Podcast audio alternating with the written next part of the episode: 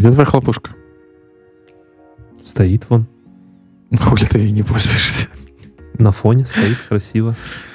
Стоит на фоне красиво. Вот она. Вот. Вот она. Я не Вот. вижу, ты включаешь меня, потом не переключаешь назад. Не переключаю назад. Да. Э, Вот она стоит. Ну, непонятно, что это хлопушка, она так размыта, что там можно пакет поставить, то же самое. DevOps. Kitchen Talks. Начинаем готовить. И с третьего дубля у нас получилось э, наконец-то запустить нашу готовку на нашей замечательной кухне. И сегодня с вами, как всегда, постоянная ведущая Максимилиан. Это с каких-то пор ты у нас стал Максимилианом. Для разнообразия можно побыть и Максимилиан. Окей. Хорошо. Так, все, я включил нашу замечательную фоновую музыку, чтобы нам было удобно с тобой разговаривать. И я постоянно ваш ведущий, ваш слуга и так далее. Преданный Слуга. визитер в разных городах. Виктор Ведович, рад сегодня с вами быть вместе здесь. И мы сегодня будем обсуждать последние новости из мира IT и DevOps. Я смотрю, пока я там прохлаждался и работал, ты прокачался в блогинге. Блогинг. Держишь, так сказать, контакт с аудиторией. Э, ну, Стал- я стал слугой. ну, э, я посещаю разные места, встречаюсь с ребятами. Очень рад, когда ко мне люди подходят и говорят спасибо большое за подкаст. Ребята, это крайне-крайне мотивирует и заставляет не бросать наш проект, продолжать записываться, выходить, делать эти выпуски, заниматься потрясающим моментом монтажа. Как всегда, у Максима все еще маленький, а приходится монтировать мне, потому что у меня большой. Вот. Ну, Размер не так. главное. А как им пользоваться? Так почему же ты не юмор. тогда? Потому что я более хитрый, видимо. Ну, это, это хитрость. Я Так, думал, ты скажешь, что начи- мотивирует Да. наши, наши видео мотивируют людей не бросать это дело и заниматься девопсом. А тут оказалось наоборот. Я такой думаю, ничего себе, люди смотрят наши ролики и такие думают, нет, все-таки я из профессии не уйду. Ну да, э, как бы, может, еще есть шанс остаться в этой профессии на какое-то время, потому что явно, явно... Ты уже пакуешь? Ты уже пакуешь чемоданы? Ну, не пакую чемодан, уже начинаю смотреть, а чем я могу еще заниматься. Вот я могу заниматься видеоблогингом, буду делать распаковочки, например. Не знаю, там, типа, новый айфончик вышел, вот смотрите, какой айфончик, какой классный, какой замечательный айфончик. Так надо, надо уже сразу начинать. Чем Да? раньше начнешь, тем больше аудитории будет. Да. Тем более у тебя есть 4000 лояльных зрителей, которые смогут подписаться сразу на канал. Прикинь, какой рост. YouTube Вообще сразу начнет мгновенно. видосы продвигать. Ну, да, однозначно. Э, наверное, я хотел бы начать с новостей. У нас Максим. Давай. Максим, Максим собирается переехать в замечательную страну. Давай пока не анонсировать. Окей, Пере- Не- перееду тогда. окей, хорошо. Когда Максим переедет, тогда у нас будут замечательные новости. А сегодня мы начинаем наш Сегодня выпуск с обычных, незамечательных новостей. да, незамечательных новостей. И первое, докер, как всегда. Докер, как всегда, я что-то пропустил это как-то в списке наших статей. Ты что-то говорил, что докер опять что-то подложил? Но судя Э. по тому, что я вижу большими жирными буквами, крышка уже настолько прибита гвоздями, что открыть ее будет невозможно. Я имею в виду крышка гроба докера. Ну, да. Если вдруг вы работаете в большой компании и пользуетесь докером, вы это делаете нелицензионно, ребята. Не забывайте, сейчас докер платный. И в случае использования вы нарушаете лицензионное соглашение, которое представляет вам сам докер, поэтому ищите другие альтернативные варианты.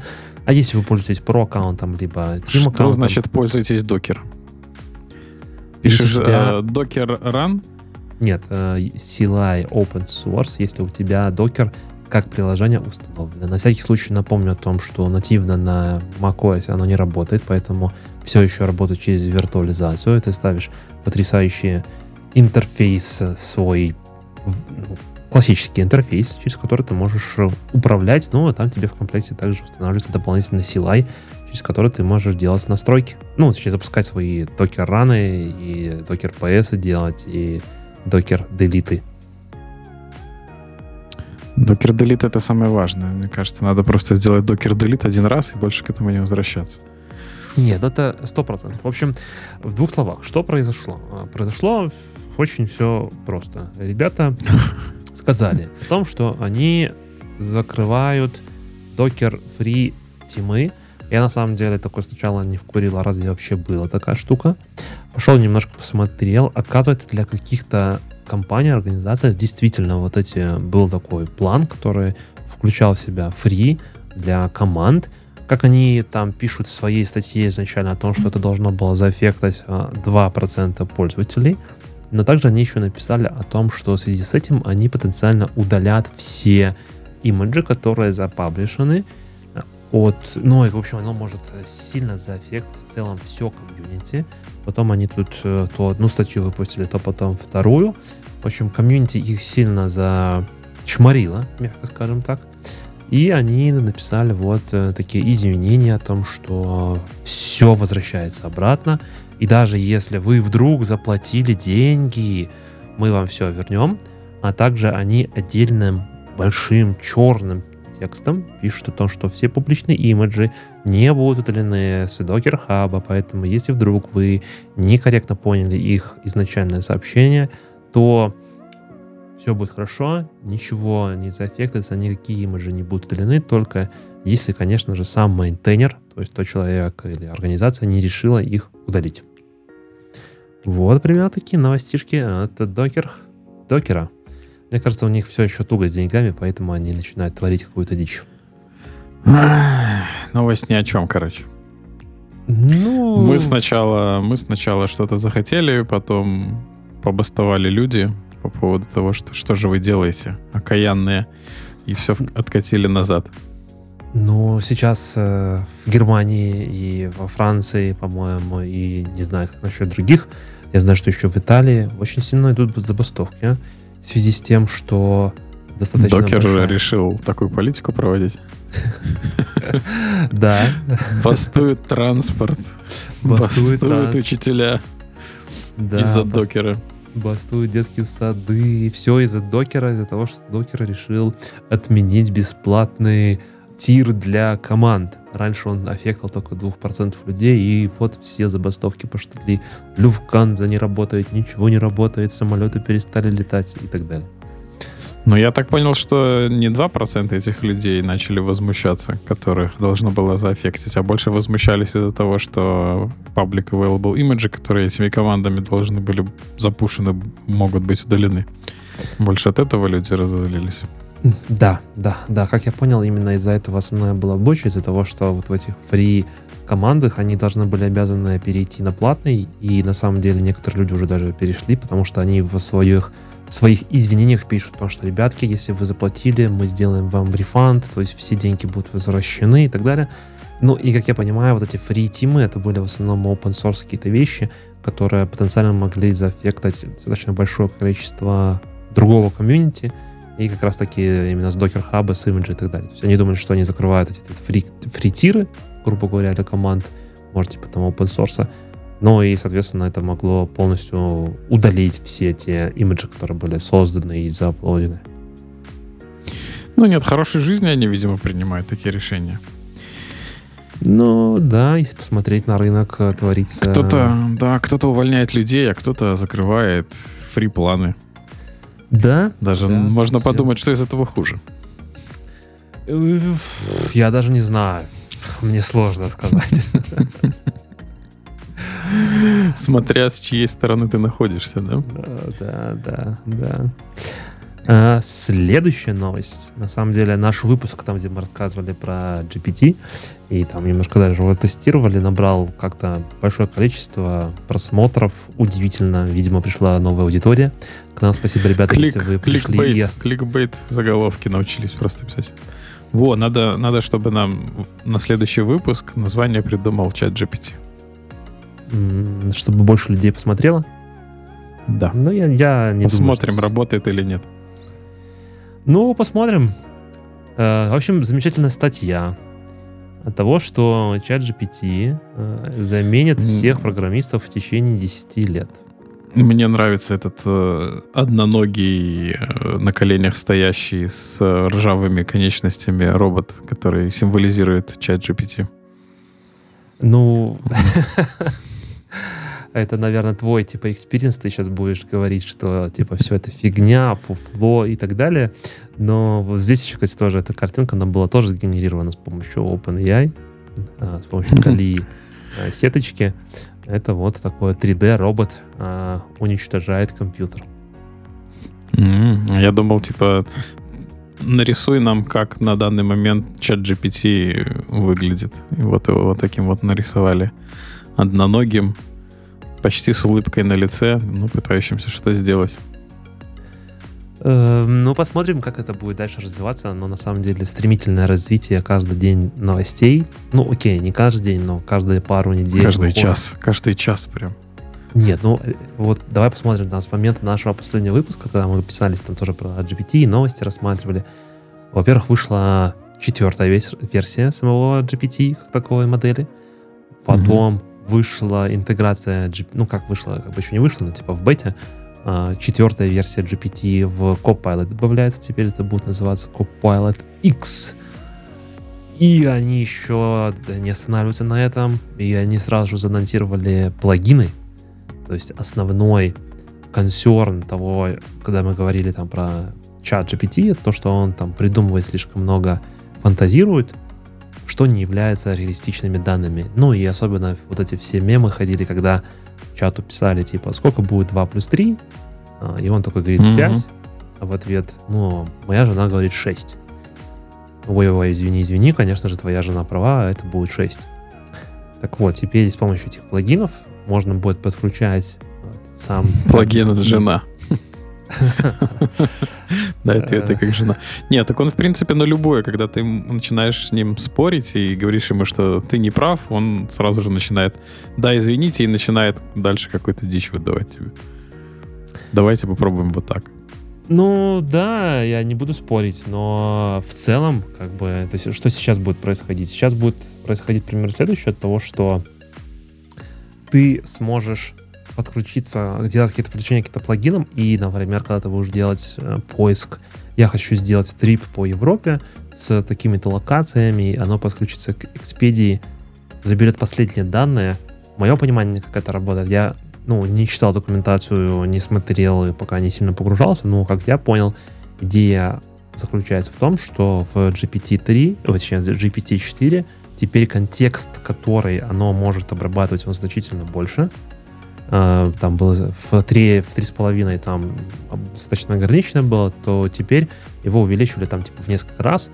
И мое понимание о том, что вот эти вот плагины, которые у нас будут, мы в них выгружаем вот этот, этот контекст внешний, то есть, например, там с Expedia или с OpenTable для резервации столиков, или с Wolfram, это сайт по, по математике. Мы это все туда выгружаем. Он это принимает как контекст. И потом, когда мы будем ему задавать вопрос какой-то, он уже знает контекст, он знает э, последние данные, то есть э, за что еще как бы все там немножко типа не очень нравится GPT, о том, что он там натренирован 21 годом. То есть это вот э, все. Как бы дальше его не дотренировывают. И если я правильно понял, то четвертую модель GPT нельзя дообучить. Это 3,5, троечку можно было добау- доучивать, то четверку вот нельзя. Поэтому они сделали такой ход конем. В смысле доучивать? Самостоятельно доучивать? не самостоятельно, э, как я понимаю, потому что у тебя есть какой-то базис вот этой вот э, сети, э, а дальше ты можешь вот взять ее как за основу, а потом поверх нее типа добавлять еще какое-то свое обучение, то есть какие-то там правильно-неправильные ответы, грубо говоря, вот то, что когда ты там задаешь, ты там можешь э, в GPT поставить, типа, тебе нравится, не нравится. То есть вот такую, типа, доучить можно было. Ну, А, я не знаю, с- по крайней мере, через внешний интерфейс, да, который предоставляется как чат, я пытался это сделать, и я у него спрашивал, можно ли тебе говорить, какие ответы правильные, какие нет, а он все время отвечал, что он, может, неправильно говорить, он, оно, Она, она, она. он чат, она модель, оно искусственное интеллект. В общем, а- искусственное. А, а она, оно, он отвечал, что Они. типа я создан, да, они, они отвечали, что они созданы компанией OpenAI, являются там интеллектуальной моделью, и обучение происходит непосредственно компанией OpenAI. То есть то, что я ему говорил, этот ответ неправильный, этот ответ правильный, запоминай, да? Или вот я тебе дам данные по новому э, какому-нибудь там новой либе обновленной, и Мгм. он не воспринимал это. И контекст он как-то тоже слабо воспринимал, потому что ты пишешь, например, какое-нибудь условие, задачи, он тебе генерирует, ты потом говоришь, поменяй мне здесь одну переменную, не переменную, а один метод на другой метод, и он пишет тебе все заново. То есть не только И тот я тебе кусочек задам меняет. еще раз э, главный вопрос, Макс. Ты Давай. писал в три с половиной или в четверке А. писал? Потому что четверка сейчас доступна только для платных пользователей. Ну, три с половиной. Вот. Я говорю, что про четверку, которая доступна сейчас только для платных пользователей, когда они выпустили, они сначала дали, во-первых, четверка работает значительно медленнее по сравнению с 3,5. а, И в четверке в несколько раз больше э, самого контекста можно подгружать и так далее. Можем... Ну, я это- смотрел презентацию, Ну, они там использовали, не знаю, подгружали, не подгружали, они просто писали, что там ты текстовая модель, да, или ты модель программирования, или там еще что-нибудь. Дальше на фоне этого уже э, задавали запросы. По поводу того, что там можно было подключаться к Expedia или другим сервисам, которые ты называл, я такого не видел. И А это была новость, не знаю, э, это через доступно из коробки или нет. Смотри еще раз, плагины, во-первых, они находятся в супер-супер бете, и даже если у тебя платный аккаунт, то ты не сможешь им воспользоваться. Сейчас можно просто себя сделать, подписаться на, ну, как бы в wait-list на тестирование, точно так же, как и Copilot X. Э, Сейчас оно недоступно, даже если вы платите за это деньги и так далее, оно недоступно, нужно ждать, когда станет доступно. Сейчас оно типа там в приватной выборочной бете. Поэтому ты, ты сейчас этого не увидишь, но я думаю, что бу- буквально через несколько, там, не знаю, пару недель мы увидим о том, что оно, ну, как бы станет для, доступно для всех. Ну, подождем, подождем. Да, я думаю, в следующий раз, когда будем записываться, будем еще что-то про чат GPT говорить, что... Ну, вот это ж не через пару недель будет. Да, у меня тут немножко произошел форс-мажорчик небольшой. Так Хорошо, вот, что мы не в прямом эфире.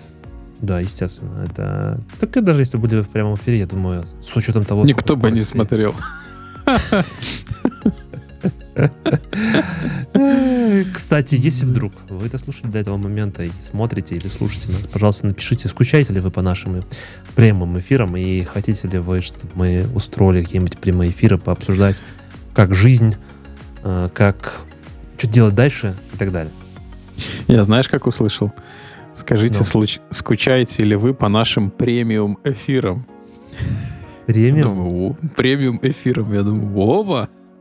Ничего себе, у нас премиум эфиры были. Да, Да. на определенных сайтах ты просто не участвовал. Слава богу. Слава богу. На тех сайтах я не участвовал в ваших премиум эфирах. Ну, если хотите премиум эфиры, говорите, мы, я думаю, что-нибудь У попробуем. меня, была, у меня была другая, другой вопрос. Э, У нас по статистике среднее время просмотра, сколько там, 13 минут Мгм. за серию.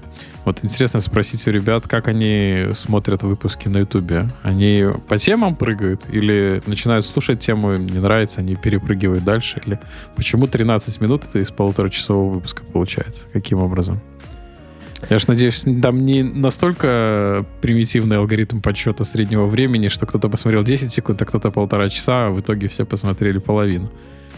Я ж надеюсь, ну вот там я хотел медиана сделать считает. Ну вот я хотел сделать такое предположение, что YouTube может э, считать не очень корректно в том плане, том, что вот как ты сказал, там кто-то посмотрел 2, 2 секунды, кто-то посмотрел весь ролик, и оно посчитало, типа, ну, в среднем, типа, посмотрели все вот такое-то количество. Ну, фиг его знает.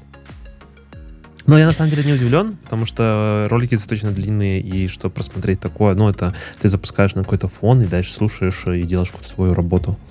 Еще интересно, как, как считает YouTube. Ребят, если кто не знает, подскажите нам, может, нас слушают более опытные блогеры.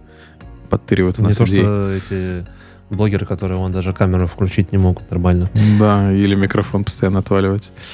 Эм, да, интересно, как считает, если ты, допустим, посмотрел там минут, не знаю, там 35-40, поставил на паузу и там на, на сутки забыл. Потом опять включил с этого места и дальше начал смотреть. Короче, четвертый это ты тоже не трогал, я так понимаю. Или ты купил? Ты же любишь покупать всегда я... все самое да, премиум, дорогое, большое, э, красивое, вкусное. Ты купил и ты попробовал. Ты вкусил. Да, я купил, я попробовал. GPT-4. Я вкусил GPT-4. И, и считаю, что статья, которая здесь расписана, персонально она считаешь? Прямо четко отображает то, мое личное персональное мнение говорит о том, что... Объективное. Это заменит нас всех в ближайшем будущем. Не, ну я давай честно... как бы по, по статье. На самом деле статья очень такая Я, честно говоря, честно говоря, хотел сказать, давай поехали дальше, потому что подумал, что статью мы уже обсудили, а мы даже не начинали.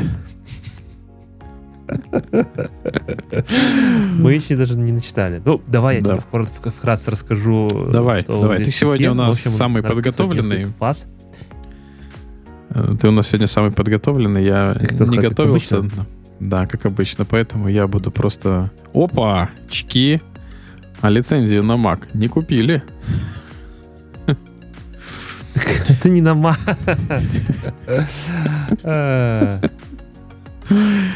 Ну, неважно. Clean My Mac X. Это не на Mac, это на... Да, да я, я, в общем, не очень подготовлен, поэтому давай рассказывай что тут, а я буду гневно комментировать и не соглашаться. А... Или соглашаться. Давай. давай. В общем, он расписывает о том, что то, что сейчас происходит, это фаза 0, когда мы интегрируем э, AI. Во-первых, то, что... во-первых, я думаю, что стоит э, понять, кто он это авторитетный какой-то источник или это просто Давай предположим, no что это э, авторитетный источник, и чат GPT написал сам про себя. А, сам про себя? Ну хорошо, да. да. Давай, давай. Что Фаза сейчас 0. происходит? Мы видим большое количество интеграций внутрь всяких э, дополнительных э, IDE э, и, например, на базе Codex, Э, который работает в Copilot. По сути, сам Copilot — это GPT-модель, просто натренирована больше на язык, языках программирования. И что сейчас происходит? У нас сейчас типа фаза 1, точнее даже фаза 0, это первый квартал 2023 года, когда вот все мы добавляем, плюс появляются другие конкуренты типа от Гугла Барт, у меня не получилось э, туда подключиться, говорит, что ну, ну, же не про это. Барт же он тебе не про кодирование. Совершенно. Но, понятно, но в самом GPT ты сейчас тоже можешь попросить написать код. Ну, не суть, короче. Первая идет такая маленькая итерация, вот старт. Потом это будет все расширяться и больше интегрироваться непосредственно в саму идею.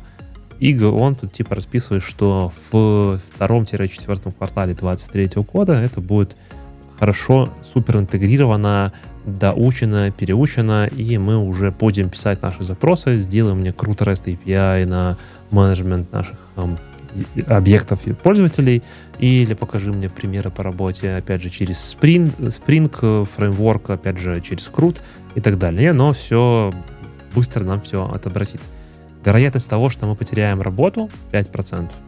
Ну, вот то, что здесь расписано, мне кажется, это уже сейчас в какой-то степени работает, немножко где-то с ошибками, может где-то там не супер качественно, не идеально, это нужно немножко затюнить.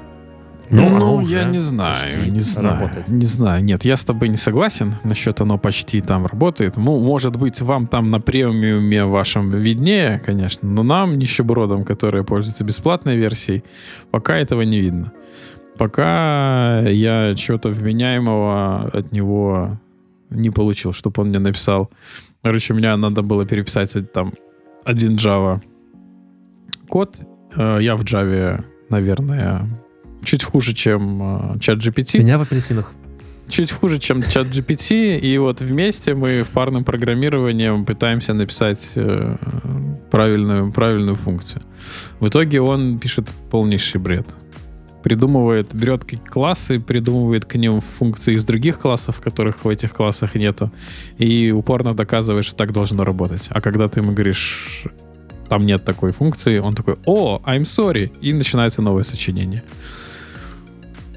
Поэтому пока 5% это даже слишком много.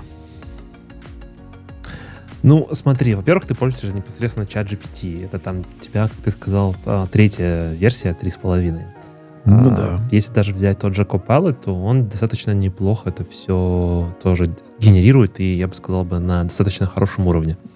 Поэтому... Но ну, я Copilot не пользовался, да, тут поправь меня, если нет. Copilot, он тебе как автодополнение делает, или ты ему пишешь, сделай мне функцию, которая должна использовать такие-то методы функцию. и сделать то-то, то-то. Да. Ну, практически. То есть можно написать. Начинаешь писать, да. Ты в комментариях пишешь о том, что, что ты хочешь достичь. Вот как в mm-hmm. этой статье, вот здесь вот сверху, да, э, там добавь мне REST API по управлению объектами через используя CRUD, там create, read, update, delete. Mm-hmm. И оно тебе может выплюнуть, понимая контекст, на каком языке ты сейчас пишешь, типа там, не знаю, например, тот же Java.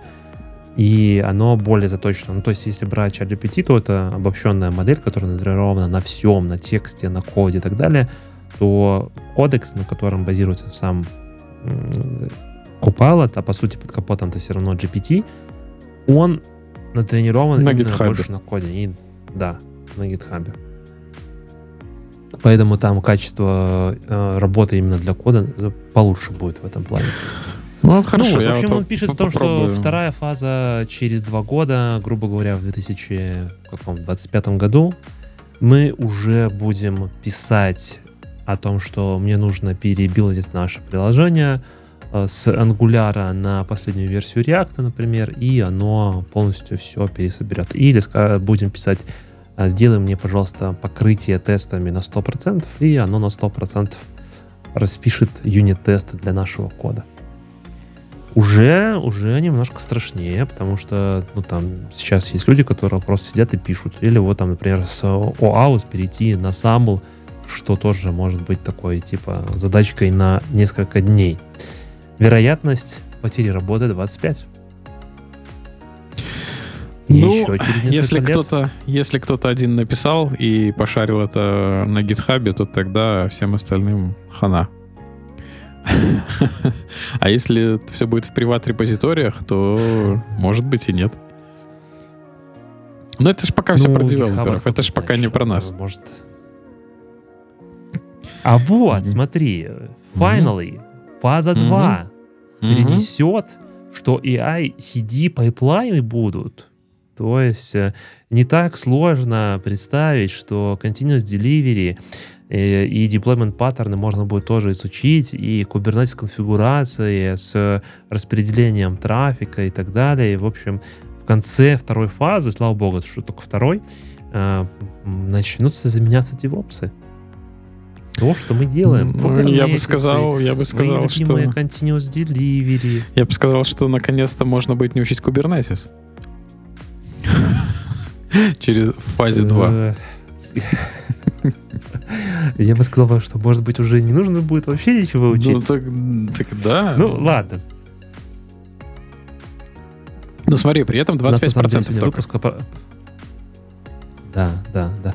Через 5 лет, э, это, соответственно, получается 2028, мы уже будем расписывать прямо запросы о том, что какие-то есть success критерии, ну, очень high level, то есть, например, вот там, что какой критерий для кастомера разместить э, заказ на 200 долларов.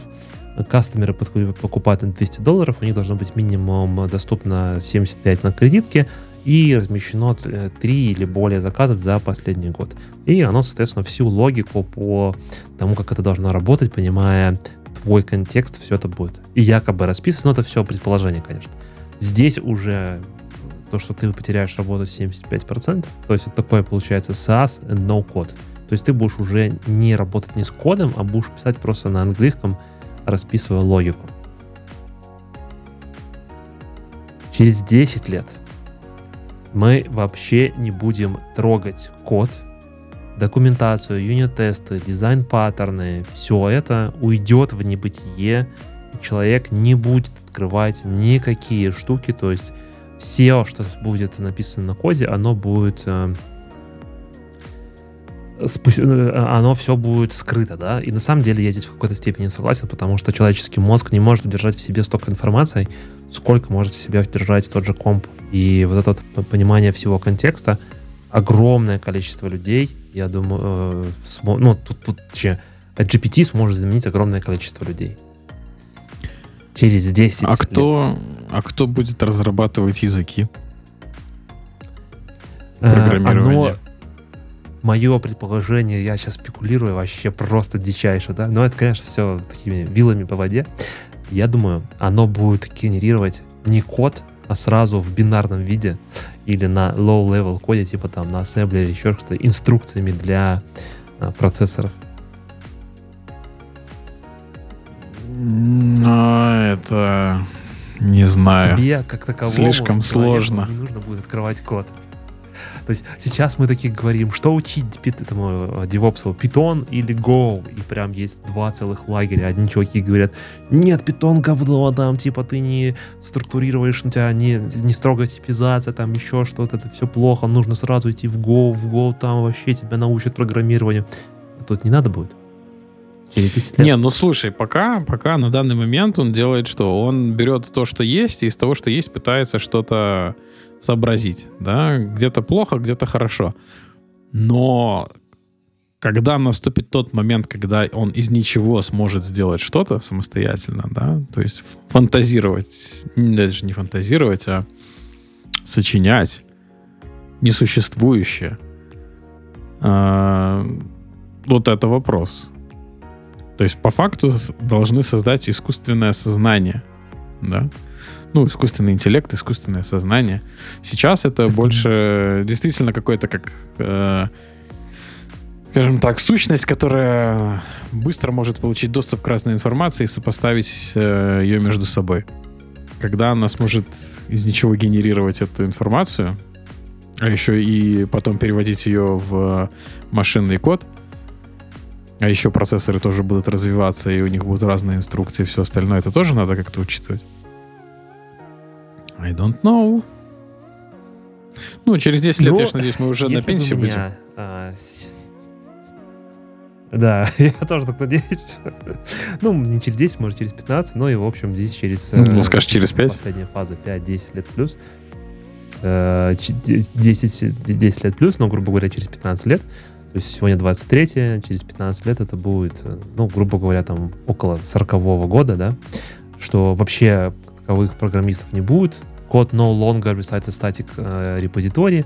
Это все динамическое, каждый день AI тулы там новые генерируют. И, в общем, кто остается, остаются только чуваки, которые хорошо разбираются в э, в домене, в subject matter эксперты. Ну, то есть, когда ты понимаешь, как работает, например, твой бизнес, что тебе нужно сделать и так далее. То есть, э, то, как, например, в том же «Железном человеке», когда там Старк такой стоит, сделай мне такую-то штуку, там убери вот это, сделай вот это, сделай то. Ну, то есть ты как бы subject matter эксперт, но я задаюсь вопросом, а сколько таких людей в мире будет и так далее.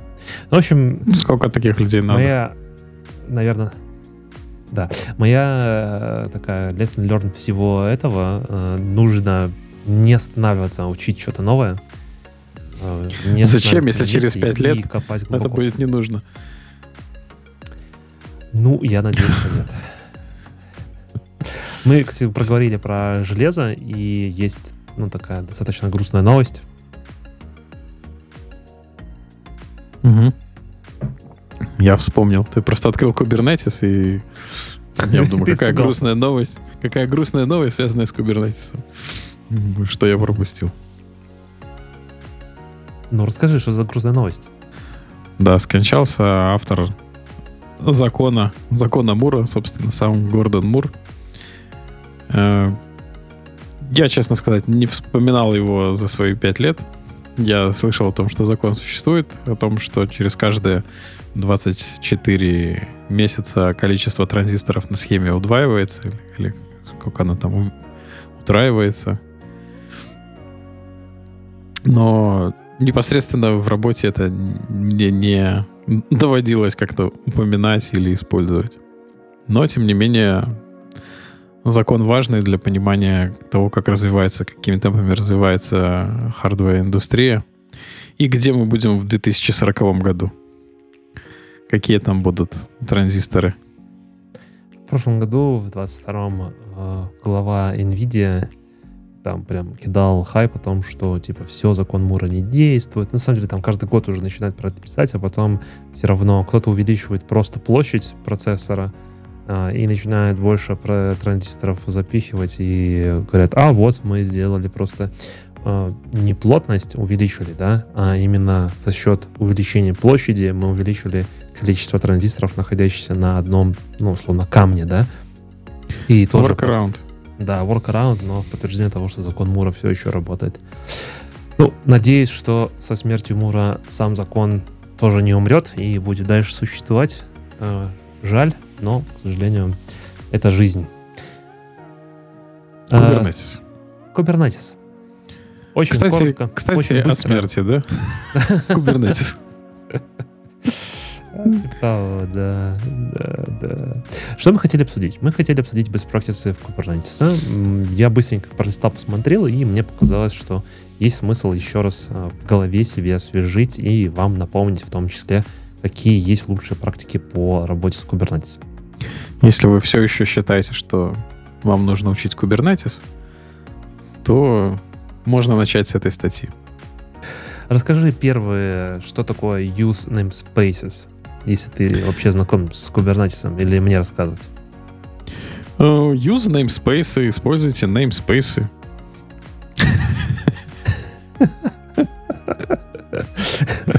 Вот namespace — это сущность, для которая предоставляет вам возможности разделения ресурсов внутри Kubernetes.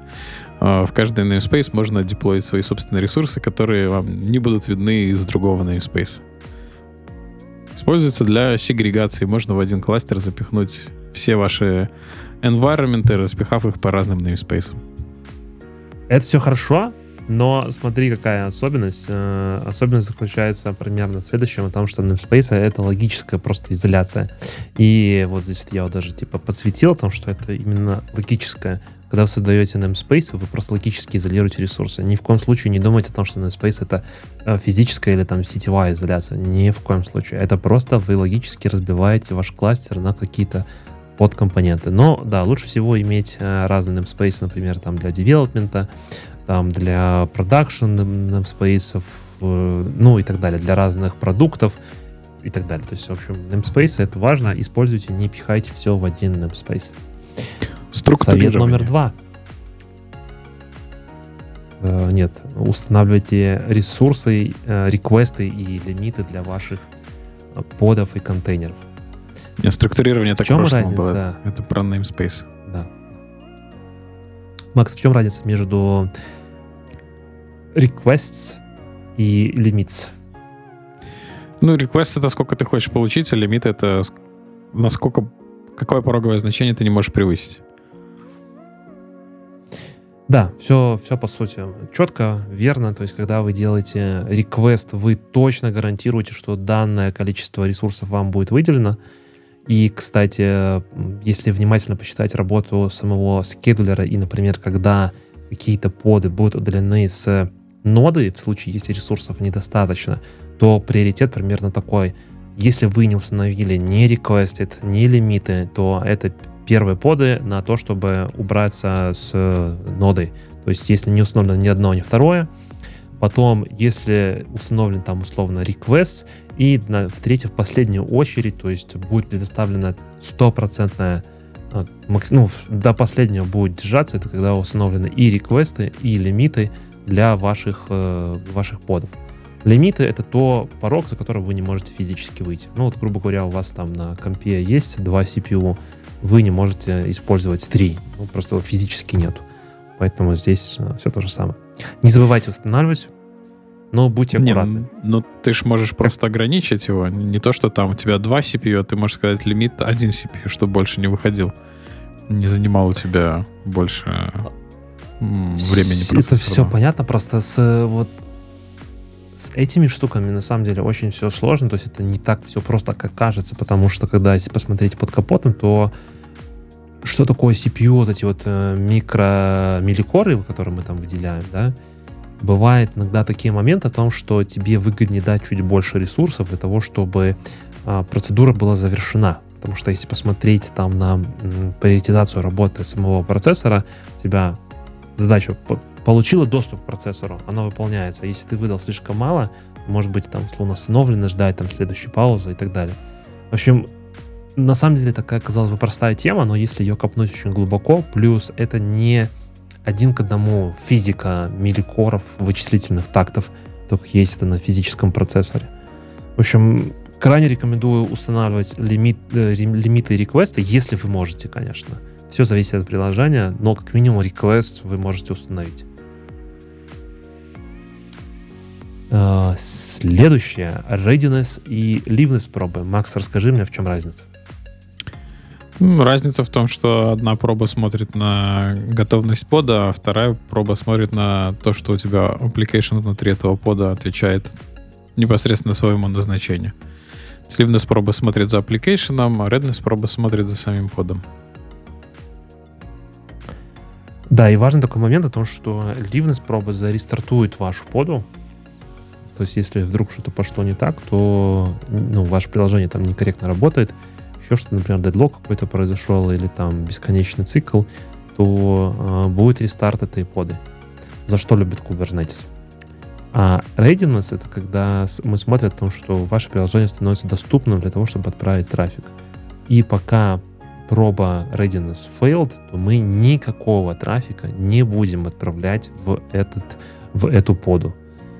А, ну, вот такая вот штука. В общем, тоже не забывайте устанавливать. Это когда, когда вы делаете get pods, и у вас там написано в одной колонке 0 слэш 1, это значит readiness проба еще не прошла. Да, да, да, да.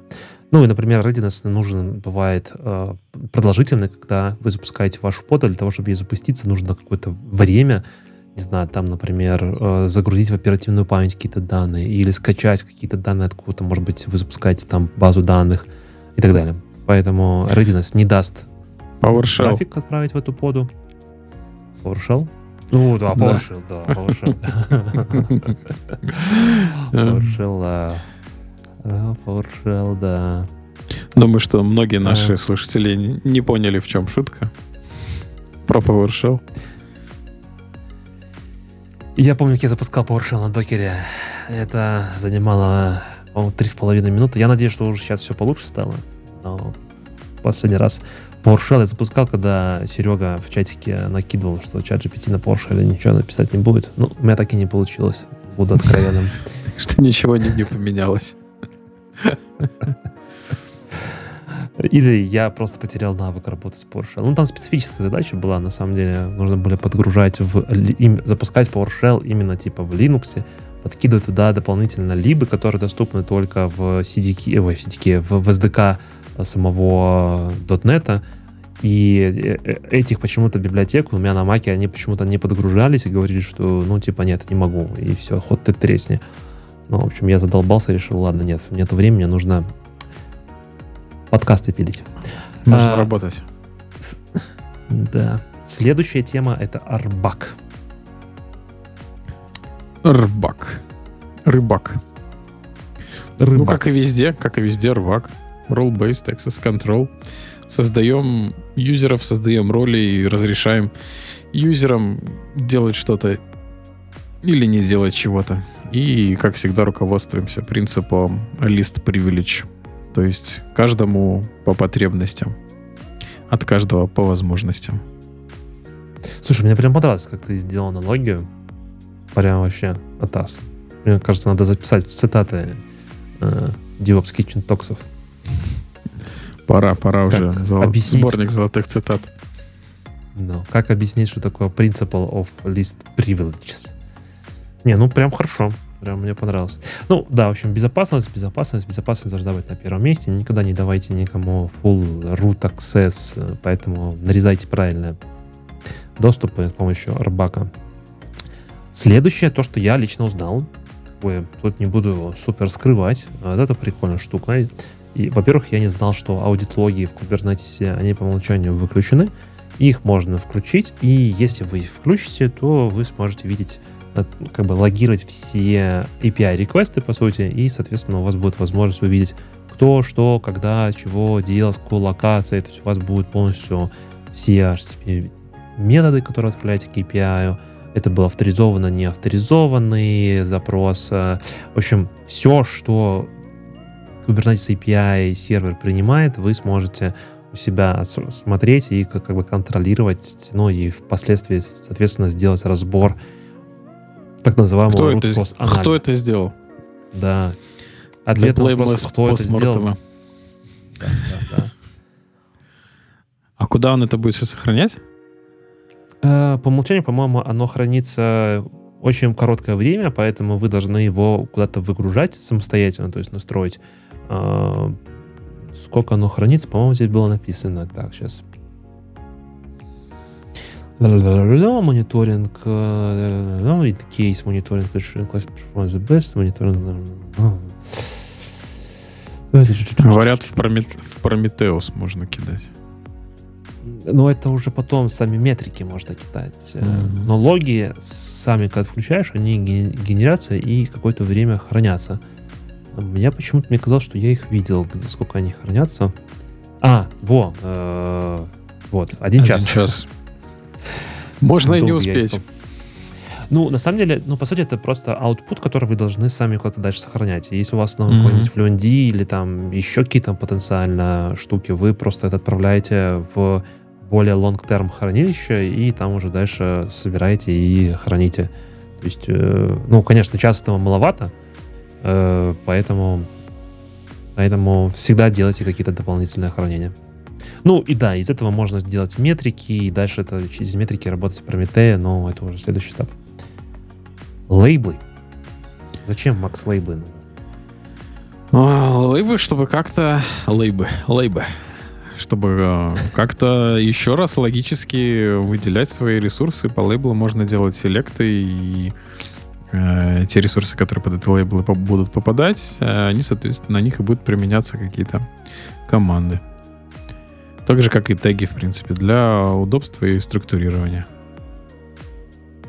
Ну, я бы сказал, наверное, не только для удобства структурирования. Дальше возникает огромное количество всяких вопросов, например, там типа management, да, и с помощью тех же лейблов, тегов ты можешь организовать себе management, то есть какие ресурсы содержит, не знаю, там фронтенд, сколько, например, стоит нам проект номер один, и засанив эту лейблу, ты можешь, ну, крайней мере, понять, какое количество ресурсов было создано и так далее. Вот. Э, мне кажется, что это тоже очень как бы такая ключевая штука, если вы движетесь в сторону Финопса, а вы помните, что Финопс становится очень AI. в тренде. Финопс AI. Финопс AI. Да, да поэтому... теперь надо везде добавлять AI. Или чат GPT, или GPT, да. э, еще что-то. AI, AI, GPT AI. Upgrade. Kubernetes version. You must always have the latest stable version in your production cluster. Ну, stable. Здесь, наверное, главное слово stable, потому что, по моему опыту, не всегда стоит обновляться до самой последней версии L- чего-либо. Latest. Да, latest не, не, не всегда значит stable, не равно stable. Поэтому, да, следите за тем, куда убежала основная версия релиза Kubernetes посматривайте, какие завезли новые фичи, дождайтесь, когда будет стейбл, и тогда можно обновляться. А, добавляет новый функционал, убирает какие-то security issue, а, ну и расширяет ваш опыт э, менеджмента Kubernetes кластера. И практически все клауд-провайдеры поддерживают какое-то количество версий.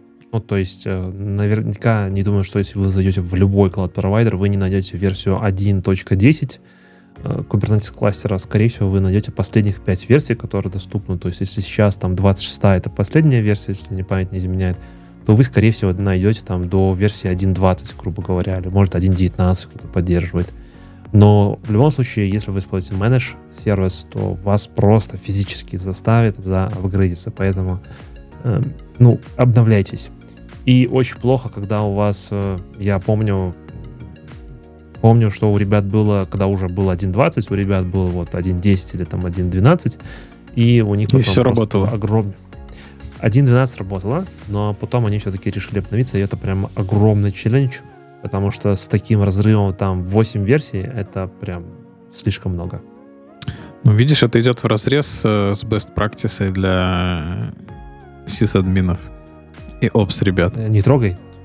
Да. Работает не трогай. Да. Поэтому есть и DevOps. Который работает трогай. Поэтому сисадмины, они как бы, ну, я не говорю о том, что они вымерли, но их стало меньше, потому что DevOps говорит, нужно не то, что трогать, нужно бежать быстрее. Твоя любимая цитата. Два раза быстрее. Чтобы да, просто чтобы стоять на месте. месте. А с учетом, да, с учетом чата GPT нужно в 4 раза быстрее бежать. Используйте гид для всего везде и всегда. Такое восьмое. Я, а, я так понимаю, что тот автор уже начал выдыхаться. Потому что да, используйте последнюю версию Kubernetes и используйте систему контроля версий, ну, как-то с натяжкой, с натяжкой на best practices для Kubernetes заходит. Ну, еще а потом он такой... версии еще... А потом такой, а, автоскейлинг. Как я мог забыть.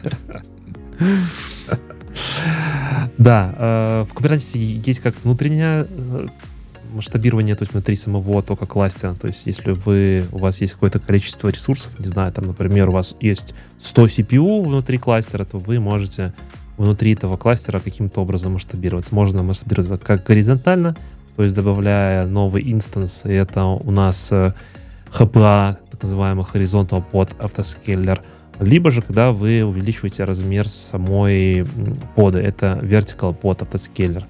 Это все внутри кластера. Второй вариант это кластер Autoscaler, или я думаю, что многие из наших зрителей были на моем докладе про Carpenter. А, кстати, если вам интересно, вы хотите, чтобы я в онлайне это записал, выложил, то говорите, сделаем рассказ про Carpenter. В общем, есть два на текущий момент решения. Одно работает только на текущий момент для AWS, второе типа для всего, ну, все клауд-провайдеры реализуют, ну, и вы можете у себя это установить в время. Класс Autoscaler будет добавлять ресурсы извне, ну, то, то есть и будет использовать ресурсы из клауда или вашего, там, не знаю, внутреннего on-premise решения. А, и VPA э, частенько нужны, если вы особенно не знаете вот эти вот ресурс-лимиты, да, особенно когда мы говорим про всякие там Java-приложения, которые иногда бывают так, что съедают слишком много ресурсов, а мы помним о том, что Java очень любит память. А, Все любят Десятый. память.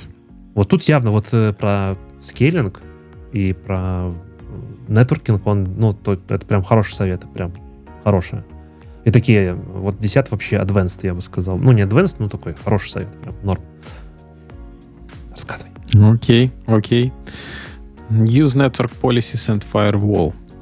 Uh, ну, у меня на самом деле даже с этой штукой есть история из моего mm-hmm. текущего проекта. В общем, мы Kubernetes сам не менеджем, нам предоставляют его как э, SaaS-решение. Мы просто деплоимся в него и, и все. Ну и, как, как известно всем нашим подписчикам, я обожаю Kubernetes, и это был мой первый проект, куда я заходил как Kubernetes-эксперт с э, опытом просмотра 60% курса Мумшата Мумамбета. В общем, я задеплоил все, что надо, а связи между подами нет никакой. Да, я курлю с одного пода в другой и обратно, а ничего не происходит пингуешь, тоже ничего не происходит. Не работает, нет связи, нет, нет коннекшена. Да. В итоге оказалось, что просто по дефолту было в Network Policy Deny All, и все, трафик не ходил. Вот. Ну, на самом деле, по самому по умолчанию, по самому умолчанию вообще, все поды внутри Kubernetes кластера, они могут э, взаимодействовать друг с другом. Но если ну, это логично. деф- Это логично. Зачем тебе по дефолту кластер, в котором поды друг с другом не могут общаться? Ну, типа, безопасность там, типа, по умолчанию все запретить, а только потом что-то разрешать. Мгм. Но следующий этап, когда вы включаете просто любую первую policy, например, Ingress, да, вот то, что, скорее всего, Макс, Макс делал, как только вы включили Ingress, соответственно, вы должны теперь расписывать policy о том, что, что разрешено, то есть а, кому, откуда, с какими и так далее. Поэтому, да. Network Policy, я бы сказал, бы, такая сложная штука. И вот когда я сдавал СК, для меня это была, наверное, одна из самых таких сложных задач. Потому что я сразу не вкурил, откуда, куда там, получается, задача была и с namespace'ами, и с подами, еще что-то, и лейблы какие-то кастомные и так далее. Ну, то есть так наворотили, накрутили, пришлось посидеть, по- подумать. Ну, то есть вот, когда мы говорили про namespace, да, то, что это логическое разделение, используя Network Policy, можно сделать и ну, образно-физическое разделение, Да. то, чтобы запретить э, трафик между э, разными namespace'ами. Не только namespace, ты можешь прямо внутри одного namespace, вот, например, у тебя один namespace может быть, да, вот здесь чуваки расписывают, что есть типа сретир, у тебя Мгм. это все может находиться в одном namespace, как одно приложение, но ты можешь их нарезать на три левела, на три уровня, и там, например, лейблами, которые мы выше там обсудили, да, что тоже крайне важно там типа использовать, и можешь сказать, что, не знаю, вот с фронта можно ходить в, в бэкэнд, да, а с, только с бэкэнда можно ходить, ходить в DB. Но нельзя с фронта ходить в и это будет запрещено. Ну, как бы, то есть, да, можно не только Гибко, гибко. можно в- там, там на самом деле огромное количество добавили. Э, Хороший функционал, можно по IP-рейнджам делать сортировки по лейблам, по namespace, а можно сказать, вот этот весь сидр разрешено, но исключи, пожалуйста, вот этот вот кусочек из этого сидра, например. Ну, в общем, все можно сделать. Э, Прекрасно. Вот такие 10 практик. 10 Да, практик. напишите нам, ребята, сколько из этих практик вы используете на своих проектах и были ли какие-то новые, которые вы узнали из этой статьи. А я чихну. А мы пожелаем Максу крепкого здоровья, чтобы не чихал, был здоровеньким, крепкеньким. И в 2023 году стал настоящим DevOps-инженером. Ну, Пора уже, пора уже, да? Стать Ну, да, да, да. несуществующей профессией. А типа Да, того, мы, мы, мы, как обычно, каждый год делаем э, гайд о том, как... э, ну, может, не делаем гайд, а рассказываем о том, как войти в DevOps в этом году. И вот уже снег на дворе и апрель стучится, и мы рассказываем, как стать... Ну, рассказываем, читаем статью о том, как стать DevOps в 23 году и вставляем свои комментарии. И вот первое, что ты под- подчеркнул, это то, что нет такой профессии, как DevOps-инженер или DevOps-команда. То, о чем мы всегда говорили-говорили, но с течением времени наши голоса становились все тише и тише, и нам там кто-то даже в комментариях написал, что мы снобы, и... Ой, хоть и снобы, DevOps-инженеров не существует. Все дела. Поэтому Но- наши голоса становились все тише. Да, да, да, Тише. да. Можно Чтобы я нас потом- такую сделаю э, вставочку, давай. ремарочку? На самом деле мне прям очень хорошо зашла эта статья. Я прям рекомендую прочтению must have, если вы начинаете только свой путь или вы уже начали. Вот то, что чувак начал банально с того, что не существует такой профессии и очень хорошо расписывает, чего, где, какие определения, что есть в Википедии и так далее, и так далее, мне прям понравилось. То есть парень не просто там, типа, подошел, учитель Linux, Network и так далее, он такой всеобъемлющую со всех сторон подошел, сделал об- обзор. Короче, прям понравилось. Подсластил он тебе, подсластил пилюлю. Тоже, видимо, Да. сноб. Сто процентов, сто процентов. Хорошо, так, Википедия говорит, это мы пропускаем, да, нас же интересуют непосредственно технологии. Технологии, картинки, прекрасно. DevOps э, растет, пока Подожди, не какие- наложен... подожди, кого интересуют технологии? Всех интересуют Картинки, Э, зарплаты. можно, да, вот по- популярность, типа, видим, популярность по девопсу все растет и растет. Последние, типа, 5 лет прям идет бурный рост. Ну, соответственно, щас- типа, бабла можно Сейчас заработать. появится чат GPT и пойдет бурный, бурный спад.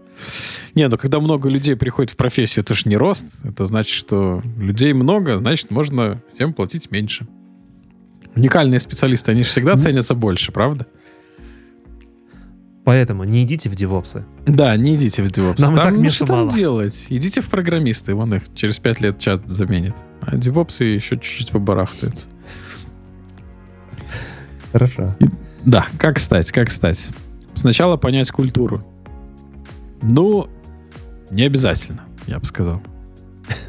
Я думаю, что культуру надо понимать уже после того, как ты побарахтался в девопсе, да, и что-то поделал, и потом ты начинаешь читать, смотреть, спрашивать о том, а что ты вообще делал. Потому что когда у тебя нет практического опыта, сразу въехать э, в культуру может быть достаточно проблематично. А, к сожалению, правда, на многих проектах э, вы потрогаете только тулы, а непосредственно самой культурой не соприкоснетесь. Потому что, э, несмотря на то, что основной посыл DevOps э, это разбить барьеры между различными командами, и чтобы все работали как один целостный организм, к сожалению, я пока не встречал такого проекта, где бы это работало. Все равно это больше похоже на какую-то изоляцию, и одна команда сделала кусок работы и отдала следующему. И дальше вступает как раз-таки DevOps-инженер, который это все деплоит, запускает и так далее. Мне в этой статье понравилось, то, что вот этот чувак подсвечивает, что типа IT-лидеры и там decision-мейкеры должны... Ты сразу просто себя приписал к этому, да? Сразу себя не, не, не, в том плане, том, что... э, Нет, нет, ни в коем случае. Ну, в том плане, том, что если вы уже поработали в IT-шечке, вы там написали код, вы там программист и так далее, там, неважно, вы участвуете в процессе разработки как часть команды, вы тоже должны понять культурологический аспект, что такое DevOps, как вообще в целом подход к разработке. Все там говорили про скрама, и у всех там типа скрам это стендапы с утра, планерочка. Э, Вы должны разобраться, что такое DevOps-культура, и как раз-таки вот если вы уже варитесь в этом, то, ну, я здесь полностью согласен с Максом, наверное, сложно будет, если вообще ни черта не вкуриваете в технологиях, сразу идти в культуру. Я бы сказал бы, можно почитать вот эту книжку в качестве, вот здесь вот он там говорит, э, какие э, неплохие ресурсы можно, и вот эту книжку «Феникс проект» я всем рекомендую, даже если вы ни черта не понимаете в девопсе, и даже в IT ни черта не понимаете, это такая роман. Просто забавная книжка. слова, роман технологически. Да, читается на очень легко. э, Вы как бы в целом чуть-чуть осознаете, что такое DevOps именно как культура, подход. Может быть, а может быть и нет. Давайте двигаться дальше. Изучаем Linux. И это у нас стоит как первое, да, получается, первое после того, что мы культуру почитали. Ну, Мгм. в принципе, наверное, да. Вам же надо какая-то среда, с которой, из которой вы будете работать со всеми остальными тулами. И с учетом того, что Витя подчеркивает, что 90% публичных нагрузок в облаке рануется на Linux, запускается на Linux, то Linux был бы неплохим выбором к тому, чтобы понять, как в нем работать. Я думаю, что основная проблема здесь заключается в том, что нужно работать с консолью, и первое время это очень непривычно и неудобно, особенно для тех людей, кто, я думаю, 100% людей начинают свое знакомство с компьютерами с Windows, где есть мышка, и можно все быстро, красиво выделять, копировать, перемещать. С Linux будет первое время неу- не- неудобно работать. Но это пройдет достаточно быстро. Да, что тут нам автор предлагает целый список того, что нужно изучить в рамках Linux. А, вот это самое важное, ведь сейчас подчеркивает, без чего вообще, в принципе, невозможно жить, да, понять, как работает Systemd, как загружается Linux. Без этого в DevOps, ну, просто нереально выжить. А, как работают волюмы в Linux, это тоже каждый день вы будете с этим сталкиваться. Load балансер и реверс прокси это то, что относится к Linux, э, несомненно. И оптимизация Linux перформанса. Я вот на проекте, у меня отдельная таска есть про это. Каждый, каждый спринт у меня идет э, оптимизация Linux. Да. Макс ну, как вы поняли, это был сейчас... Да, это сейчас был Степ. Э, я думаю, что все эти пункты, которые здесь перечислены для того, чтобы выучить, ну как выучить, понять, практиковаться, уйдет как минимум месяца три, как минимум, если все будет заходить. А, поэтому надо создавать целый курс э, университетский на 5 лет. О, Linux за 5 дней. Да, да, да. Оптимизация перформанса и всего остального за 5 дней. Это будет просто прекрасная, прекрасная оптимизация, прекрасные 5 дней. Ну, смотри, вот, типа C++ учат за 21 день, или сколько там была эта книжка, за 21 день, там, типа, начинаешь, на 20 дне или на каком ты возвращаешься в прошлое, сам себя убиваешь. Или там, типа, еще что-то, я не помню. Ну, какой-то такой мем был. Ну, а здесь, видишь, Linux за 5 дней. Чё?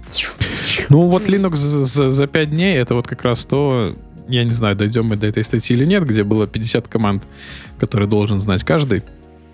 Вот это вот про нее. Но Наверное, никак да. перечисленные выше пункты. Хорошо, дальше. Балансировщики, давай ты возьмешь, а то у меня тут пока тихо. Ну да, в общем, по балансировщикам нужно хорошо понимать различия между L4 и L7. Собственно, это вытекает из выше, то, что OSI модель. Ну расскажи, Витя, как ты нафакапил с записью, и поэтому нам приходится дозаписывать ролик. У вас там в Европе, наверное, плохо с электричеством, мы отключили прямо на середине записи. Значит, Максим постоянно хейтит, что я пользуюсь своим замечательным MacBook. А знаете, что случилось? А случилось примерно следующее. Максим использовал свой потрясающий Windows ноутбук, который настолько тротлил, что когда он набирал текст, текст набирался побуквенно. А мы, когда записывались, я его слышал с, с опозданием и с пропаданием звука на секунды. И в какой-то момент, ну, когда прибежал к нему кот, он выдернул у него шнур, и качество звука вдруг резко упало на качестве записи. А мы так ценим ваши замечательные ушки, чтобы качество звука было на высочайшем уровне, мы решили, что мы обязаны перезаписать и не пользоваться никакими нейронками от Adobe или других чат GPT моделей, чтобы ваши нежные ушки наслаждались баритоном Максима. Да, но нейронку мы все-таки попробовали. И, кстати, в очередной раз я убедился, что еще не скоро они нас заменят. Э, она как бы улучшила, да, намного качество звука, который записался с камеры. Но при этом, знаешь, я так слушаю, ну, слышу себя, да, слышу там на фоне жена телевизор играет, и потом вдруг начинается английская речь какая-то непонятная.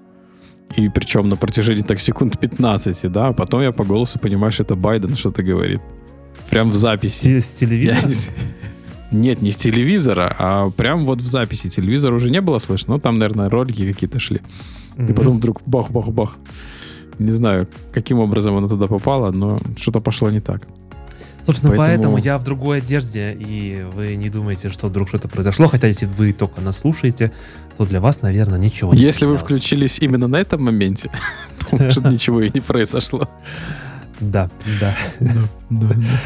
Э. А я подготовился, я делал ту же одежду, думал, чтобы мы так незаметно проскользнули. Типа сказали так, волшебный ДКТшный монтаж, и все. От Вити, да? Ваш волшебный да, ДКТшный монтаж от Вити. Это божественный монтаж, божественный. божественный. Я могу разливаться соловьем в комплиментах, пока мне не нужно монтажить.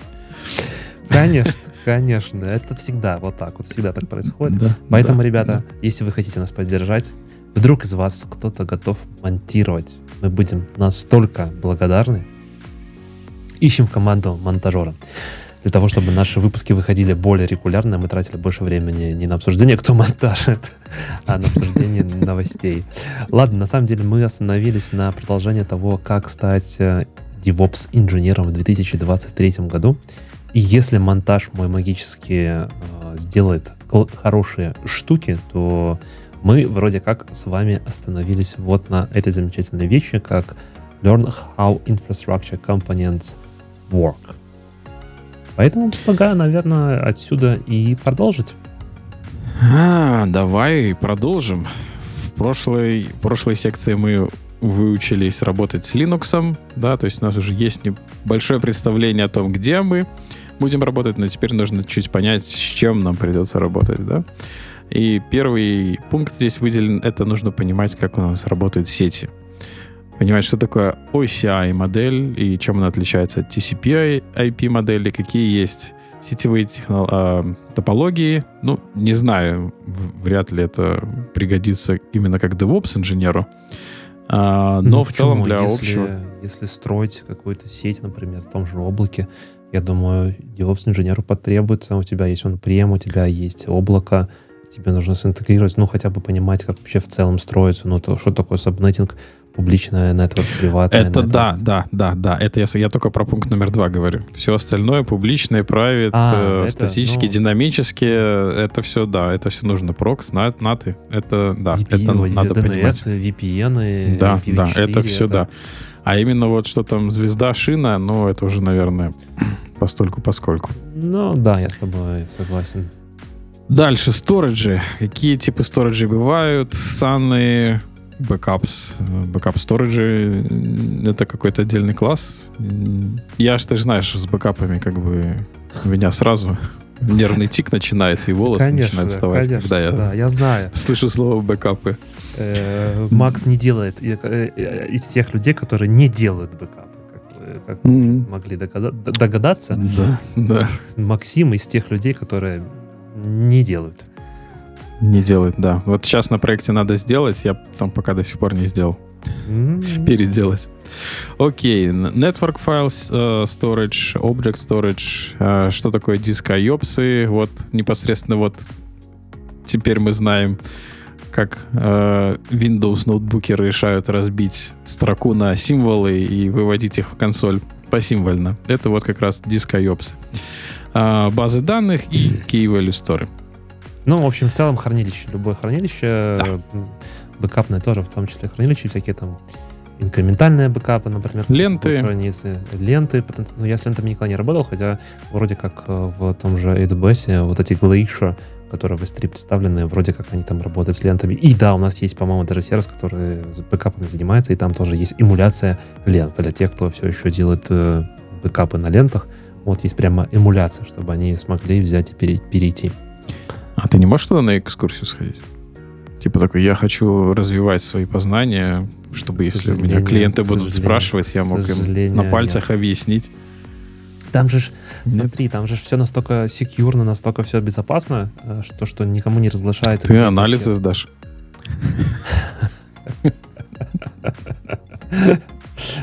Ну, с учетом... Будь здоров. Э, да. Навряд ли. Слишком Это... много, скажут, слишком много обфершоли в вашей крови. Понятно, что ничего не понятно. Ладно, high availability. Э, допустим, если вы только начинаете изучать про DevOps, да, high availability, high level understanding какой-то нужен, да, о том, что это такое, зачем оно нужно. Вряд ли на первых порах кто-то от вас начнет требовать, чтобы вы начали имплементировать системы высокой доступности или disaster recovery планы делали. А, вот вертикальное скалирование, горизонтальное скалирование тоже необходимо понимать, в чем разница.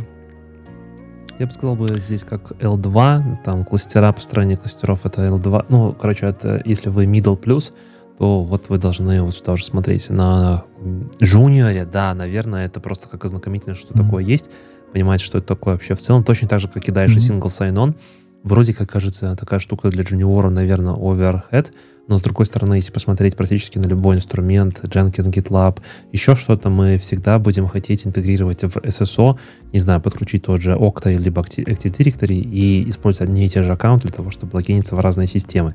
Это крайне важно, но скорее такие задачи уже будут ну, делать ближе человек, который к синьору, может, типа middle plus. вы если только-только-только заходите, но если вы ищете, например, вы уже middle ищете, что вам выучить, то вот можно пойти и попробовать поинтегрировать Octo. Напомню на всякий случай, что если вы Octo пользуетесь в прошлом году, по-моему, в конце прошлого года у них слили весь GitHub репозиторий, поэтому будьте аккуратны и обновите до последней версии. Кто не слышал, то в прошлом выпуске мы про это обсуждали. Да. Заходите. Или в, или, или в выпуск до этого. В одном из прошлых выпусков. У нас так не хватает монтажера, что мы уже забываем, когда у нас какие выпуски были. Еще раз, еще раз намек на поиск монтажера.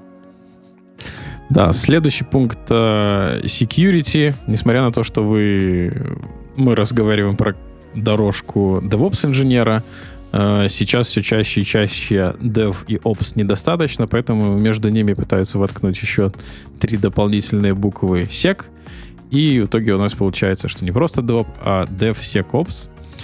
А, и данные пункты, перечисленные здесь, они дают вам представление, да, ведь подчеркивает самое главное, наверное, это SSL и PKI инфраструктура, на чем построена большая половина коммуник... большая половина, добрая половина коммуникаций. Также различные типы VPN, а, как вам ротейтить пароли, что такое Zero Trust Security. А, Все это необходимо ну, может быть, не понимать и уметь имплементить, но поверхностное знание нужно иметь. Лот-балансеры э, тоже незаменимая вещь. Балансировка нагрузки. Здесь вам пригодятся знания, полученные в разделе сетей. Что такое за магические цифры L4 и L7? Вроде и память только L3. Потом там уже другие буквы. Нет, L4, во, кстати, L4. Потом там уже другие буквы переходят. Не-не, подожди. В EPAM до L5. По-моему, не знаю, может уже что поменялось, ну, конечно, но когда да я ладно. уходил, был, был еще L5, Есть, типа это да. Chief но да, можно да, было да, идти да, типа в Advanced Engineer и уже типа перейти на B1. Угу, ну вот, угу. э, если вы L4, если вы лид, да. то вы точно должны знать, работать, э, понимать, в чем разница между L4 load балансером и L7 load балансером. Нет, на L7 load балансера надо дойти до L7. Левела, чтобы понимать. Э, в Amazon L7 это принципу. Ну вот, вот, то есть надо как-то попасть в Amazon на L7. Да, на, принципу. Да. Хорошо, это вроде разобрали этот пункт. Давай пойдем дальше. А, еще один незаменимый в современных реалиях. Вот, наверное, года три назад, вот, да, четыре даже, наверное, когда я вот только заходил, ты уже заходил пять лет 5, назад. Пять лет назад, да. да я понимаю, что для назад. тебя время бежит незаметно, но ты заходил пять лет назад. Пять лет назад, да, пять лет назад. Мне кажется, еще не было такого количества проектов с облаками, да, то есть было где-то там, ну, может, 60 на 40, да, 60% с облаками, 40% без облаков. Сейчас, наверное, 95% это облака, и редко, когда можно найти проект с он Можешь меня поправить? Я тебя Может, поправлю. у меня смазанная картинка. У тебя смазанная, мне кажется, картинка. В целом облака достаточно бурно росли. Да, я с тобой согласен о том, что рост их все еще сильно продолжается, но уже пять лет назад было явно видно и понятно о том, что облака это такой мандатори, такой, ну прям вот то, что будет 100% развиваться. И сейчас действительно как бы облака, ну, я бы сказал бы так, э, конечно, я буду дико плюсовать там за AWS, потому что я работаю в AWS, но если вы выберете хотя бы одну из топ-3 э, этого списка, то это, в принципе, будет неплохим вариантом. Но, опять же, да, если вы хотите больше найти работу, то, наверное, ближе стоит идти к лидерам рынка. Э, поэтому AWS, наверное, будет на первом месте здесь. Ну да, тут просто нужно понимать, что у АВС самое большое на данный момент процентное соотношение, соответственно, проектов, которые ищут специалистов с АВС, их просто больше. Поэтому вы себя сможете найти, найти себе работу гораздо быстрее, чем если вы, например, выберете себе IBM Cloud для изучения.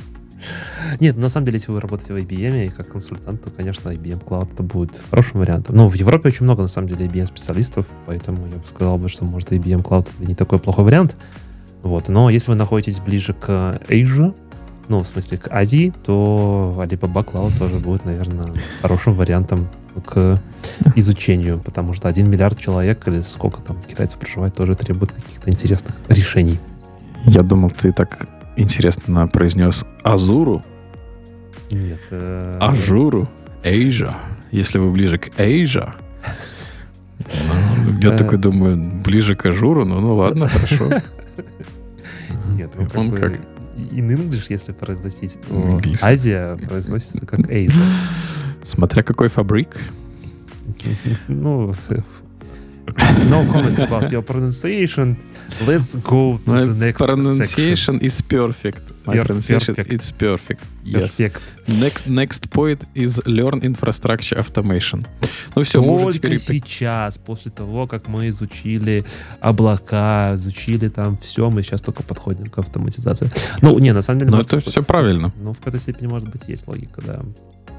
Ну, сначала ты потыкался руками, понял, как это делать, потом тебе стало лень это делать руками, и ты начинаешь это автоматизировать. Все Ну, достаточно Окей, последовательно. да, да, да, make sense, make sense. Но это, это то, что обычно бывает, типа, так, все, что мне нужно выучить? Мне нужно это выучить Terraform. Зачем мне нужно выучить Terraform? Автоматизировать э, развертывание в облаке. Ну, я ни хрена не понимаю, как вообще в этом облаке что-то развернуть. Ну, то есть сначала разберитесь, как руками, почему оно работает именно так, а потом это уже автоматизируете и превращаете это в Terraform скрипты или там на чем вы там еще пишете, не знаю, на CDK. Ну, Тут у нас сейчас будет подсказка. Снизу Да. есть подсказка специально, чтобы Да, мы да, долго да, не чтобы думали. мы не думали, Да, о чем- на, чем, Terraform, на чем вы пишете. CloudFormation, CLI, Pulumi, RM Template и Bicep. Тут много чего не дописано. В общем, тулов на самом деле сейчас очень много. А, Можете... Ну, выбирайте лучше, конечно, то, что больше всего распространено. То есть Terraform универсально подходит под любое облако. Все понятно, есть циклы. Не хватает вам чего-то, можете посмотреть в Terragranт потом после этого. А У нас на DevOps Минск комьюнити канале есть отличное видео, что такое и как им пользоваться. Но помимо этого, э, не только про Infrastructure Provisioning говорим в данном пункте, но также и про создание environment э, для разработки на локальных машинах у себя или у девелоперов. Да, для этого используют тулы из первой колонки, Vagrant. Ну, честно говоря, давно не видел, но мне кажется, Да. он все еще кажется, популярен. Но Ну, может быть, я бы сказал, что сейчас, если разработка идет, то чаще всего типа на Docker десктопе. А Если делать какие-то штуки в Kubernetes, то типа мини-куб, либо kind, вот эти вот вещи. Ну, если у вас OpenShift, как в продакшене, то мини-shift, я понимаю. Я никогда не работал с мини-шифтом, не знаю. Но из названия догадываюсь, что это какая-то мини-версия OpenShift. Вот. Но Vagrant, Скорее ну, кто всего. знает. Только если вы действительно делаете какую-то разработку под виртуалку, ну, может быть. Ну, это, Мгм. хороший, это хороший, классный инструмент, если у вас ваше приложение запускается в виртуалке. Что, наверное, в последнее время крайне-крайне редко происходит. Все чаще и чаще Мгм. запускают все это в докере, поэтому я перечеркнул Vagrant. Молодец, перечеркнул. Красавчик. Едем дальше. Configuration Management неразрывно идет с инфраструктурой с кодом. Ansible и дальше, наверное, можно уже не смотреть. Не, не смотреть. Не смотреть, да. Э, Создание имиджей э, и амишек в AWS, пакер и докер. Все в данном пункте. Едем дальше. А дальше у нас прям отдельным пунктом выделен твой любимый инструмент. Да, мой любимый инструмент. Но опять-таки мы научились работать с контейнерами, да, создавать контейнеры, запускать контейнеры. А что делать, когда у нас 100 контейнеров? Э, Запускать руками не очень хочется. Docker Compose писать на 100 контейнеров тоже не очень хочется. Нужна какая-нибудь тула, которая поможет нам с этим справиться. И тут у нас есть, судя по ссылкам в Гугле, как минимум 15 вариантов. Но на первом месте почему-то всегда стоит Kubernetes. Да, и график, который вы видите, показывает, насколько бурный рост интереса к данному тулу на протяжении последних 4-5 лет. да. А если вы пропустили мой выпуск, наш выпуск с Сашей, как- где я рассказывал, как я сдавал СК, залетайте, смотрите. Если вы хотите выучить Kubernetes, отличнейшая сертификация поможет вам приобрести хороший практический опыт. Это, наверное, одна из тех сертификаций, которые я крайне рекомендую, потому что ты, ну, как минимум, научишься работать с этим инструментом, потому что сертификация просто требует того, что ты практически что-то делаешь. Не просто выбираешь вариант ответов А или Б или там С, а действительно делаешь какие-то задачи. Секунду. Прям пересохло в горле. От кубернетиса. От кубернетиса, да. Кубернетиса пересохло в горле. Мгм. Хорошо, все, мы научились э, работать с инфраструктурой, научились ее автоматизировать, научились оркестрировать контейнеры, и теперь э, у нас всего очень много, и надо как-то понимать, что вообще там происходит. Э, ходить в каждый из 100 контейнеров и смотреть логи неинтересно, и смотреть за, там, не знаю, топом или чем-то, как у тебя память заканчивается и как процессы работают тоже, поэтому необходимо опять новые тулы, новые, все время нужно изучать что-то новое и новое. Тулы, Конечно. которые делают вам агрегацию логов, собирают их из разных мест, а, тулы, которые наблюдают за состоянием ваших подов а, и вашего кластера в целом. Грата, гра, а, это графана. Ну, сорян, Катана, у меня... что за новый инструмент?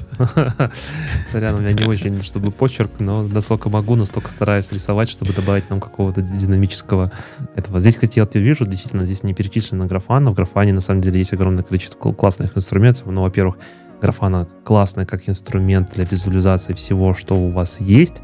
Так, например... Красивый. Как, да, супер классный, просто потрясающий и можно делать все ваши дашборды как код, хранить. Вообще крайне рекомендую. И, естественно, это интеграция с Прометеем. То есть, когда мы говорим слово Прометей, чаще всего подразумеваем то, что теперь визуализировать мы будем в Графане. Хотя у Прометея есть свои инструменты. А, и в Графане есть классный инструмент, который называется Локи. Это как часть самой граф большого скопа продуктов, которые есть у Графаны. Тоже у нас на DevOps Минске есть хороший, отличный видос от Ярослава с Wargaming крайне рекомендую посмотреть, если вы ищете для себя ознакомление с Локи. Да, и, но в статье приводится как основные это Splunk и ELK. Э, Splunk потрогать, я не знаю, есть там фри-версия какая-нибудь, демо, которую можно, можно потискать? Я бы сказал бы так, Splunk ты не ощутишь, даже если возьмешь фридемо, ты не ощутишь его всю мощь, потому что я помню даже, когда много лет назад, там типа лет 7 или 8 назад я работал со Splunk, тогда это казалось, что это просто какой-то написанный супер оптимизированный код, и как это классно работает. Сейчас это работает все еще круче и замечательно, но, к сожалению, Splunk стоит просто как, ну, очень дорого стоит. Поэтому, если вы выбираете этот инструмент, то, конечно, нужно понимать для чего.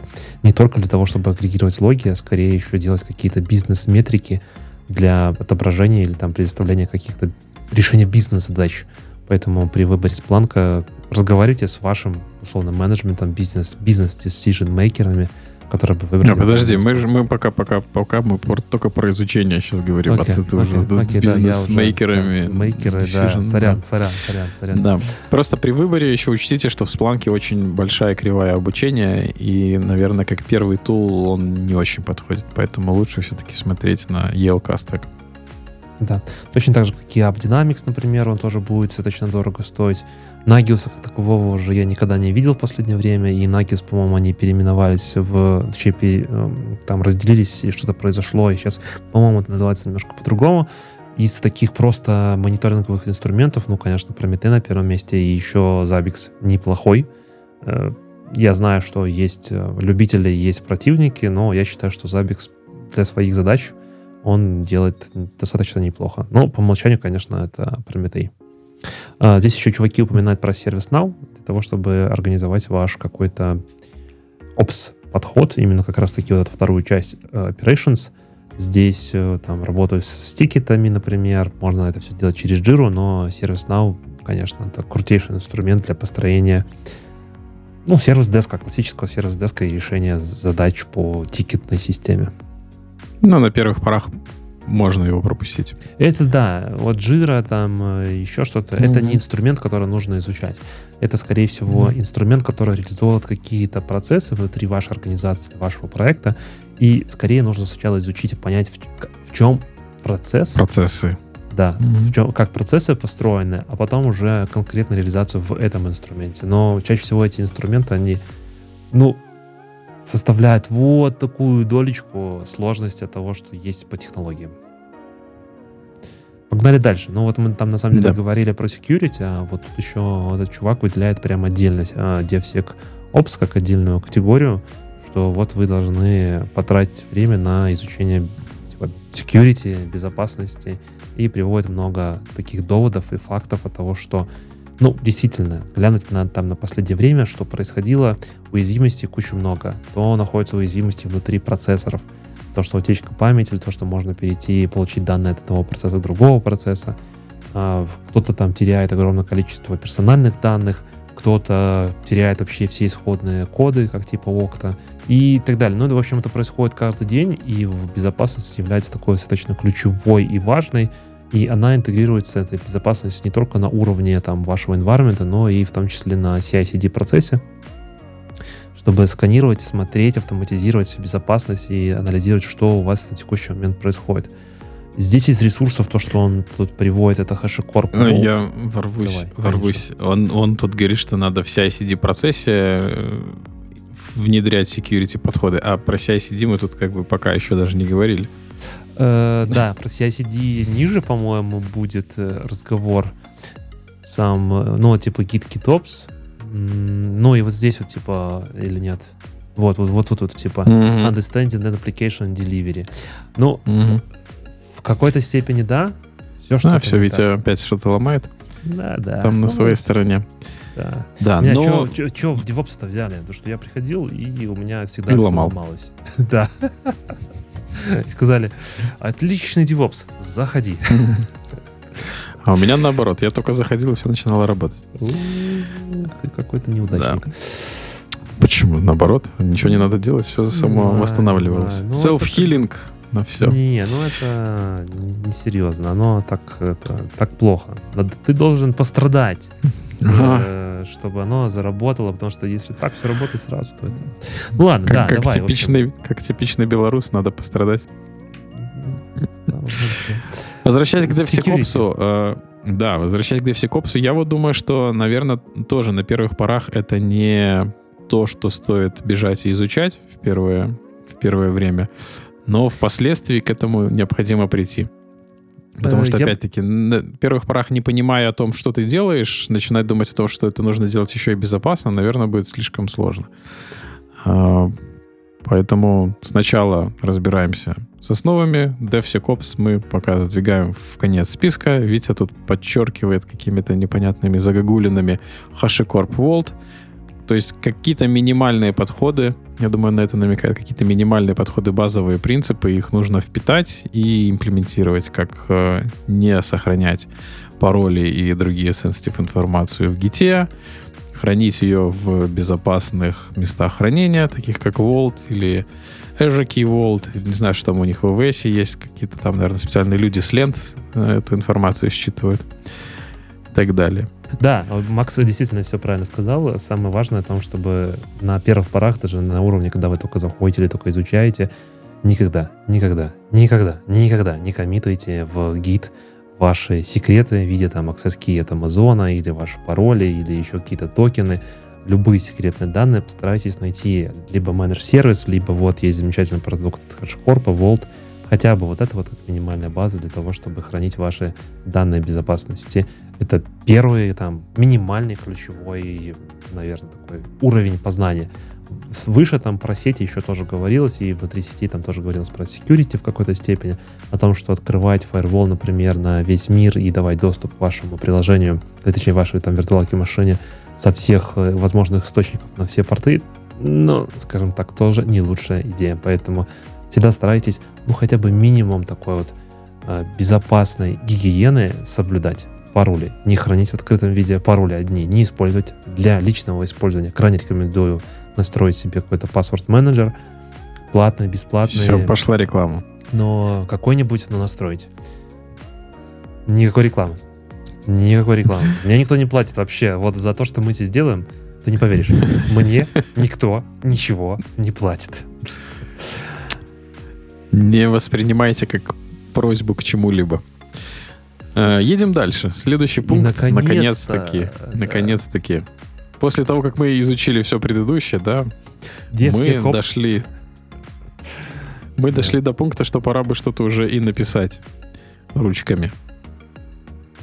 И тут выделена а, специальной рамочкой, что это как бы необсуждаемый Э, необсуждаемый скилл, который нужно иметь э, в качестве DevOps-специалиста. Умение скриптовать, умение придумать алгоритм, как вам автоматизировать какой-либо процесс, он, ну, он просто жизненно необходим для того, чтобы улучшать те процессы, которые, на которые вас наняли, чтобы вы улучшили. Как бы это масло масляно не звучало. Ну, да, да. Ну, в общем, на самом деле, уметь программировать э, это must-have skill. Я знаю о том, что в нашей комьюнити, там, в обсуждении под комментарием к нашим видосам тоже было много разных э, мнений, назовем это так, там, с чего стоит начинать. Мне, на самом деле, нравится вот эта вот последовательность, которая здесь переведена о том, что вы должны сначала научиться писать на баше, на шелле, что-то. И на самом деле это такой, я считаю, скилл, который вам по... останется, даже несмотря на то, что есть чат GPT, на очень долго, потому что любая автоматизация сборки, мейки и прочее всегда так или иначе где-то запускается какой-то shell.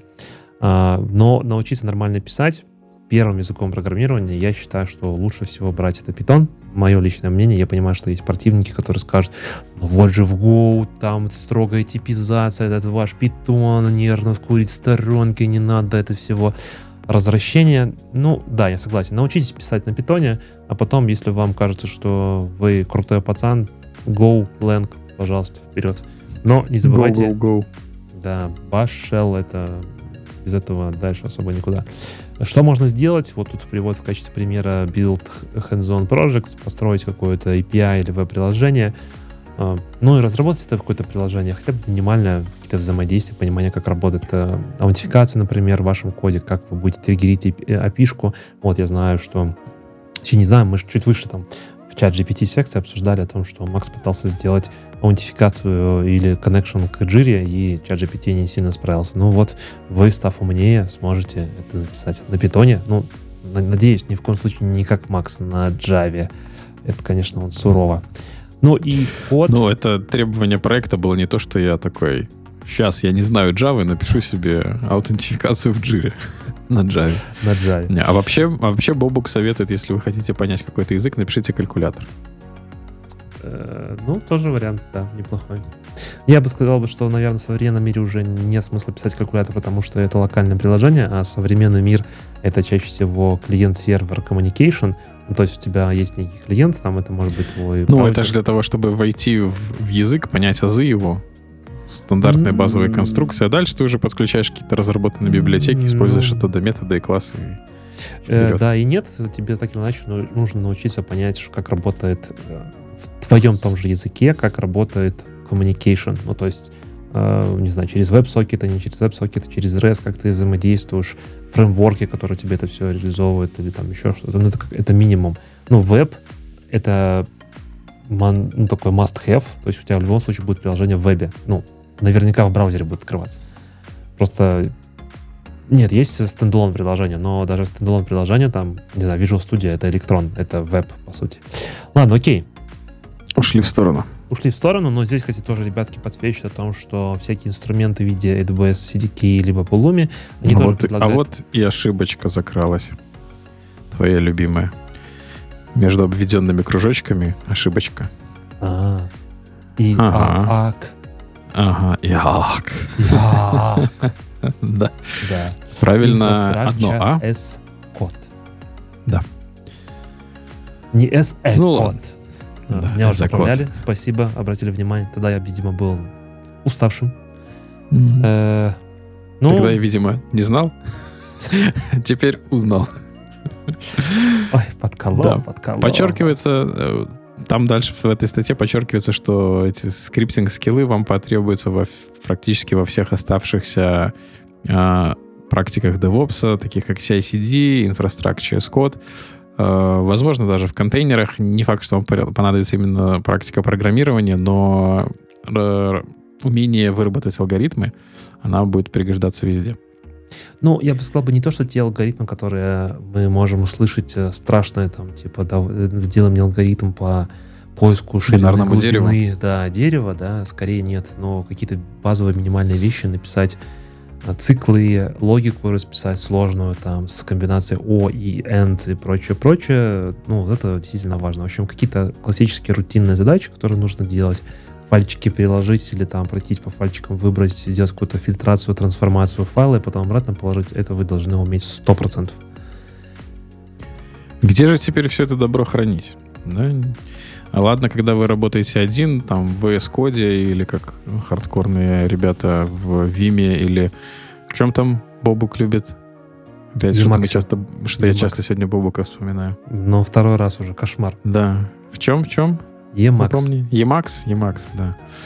А, то там а, можно просто делать Ctrl-Z, да, Ctrl-Y, и у вас... Не уверен, что в Emacs можно делать Ctrl-Z. Я Но... уверен, что можно забиндить хоткей. Ну, можно, да, наверное. Но если вы работаете в Vime, то в escape моде, то есть в как бы именно когда вы двигаетесь, то можно нажимать U, undo, undo, undo, и вы будете делать undo всех ваших изменений. Крайне рекомендую тоже знакомиться с Vim, если вы собираетесь идти сдавать какие-нибудь сертификаты типа SK. Очень сильно поможет вам ускорить процесс э, бы работы с файлами. Ну, ладно, да. Подожди, мы пока еще только изучаем, что это такое. Ты уже отправляешь людей с К. Да, гид э, изучите обязательно, потому что это, ну, 99 и 99 и 9 и 9 и 9 в периоде проектов, где гид будет использоваться. Это 100%. Вот лишним знания никогда не будет. Неважно, что там будет GitHub, Bitbucket, э, Azure DevOps, э, GitLab, э, все везде оно будет строиться на гите.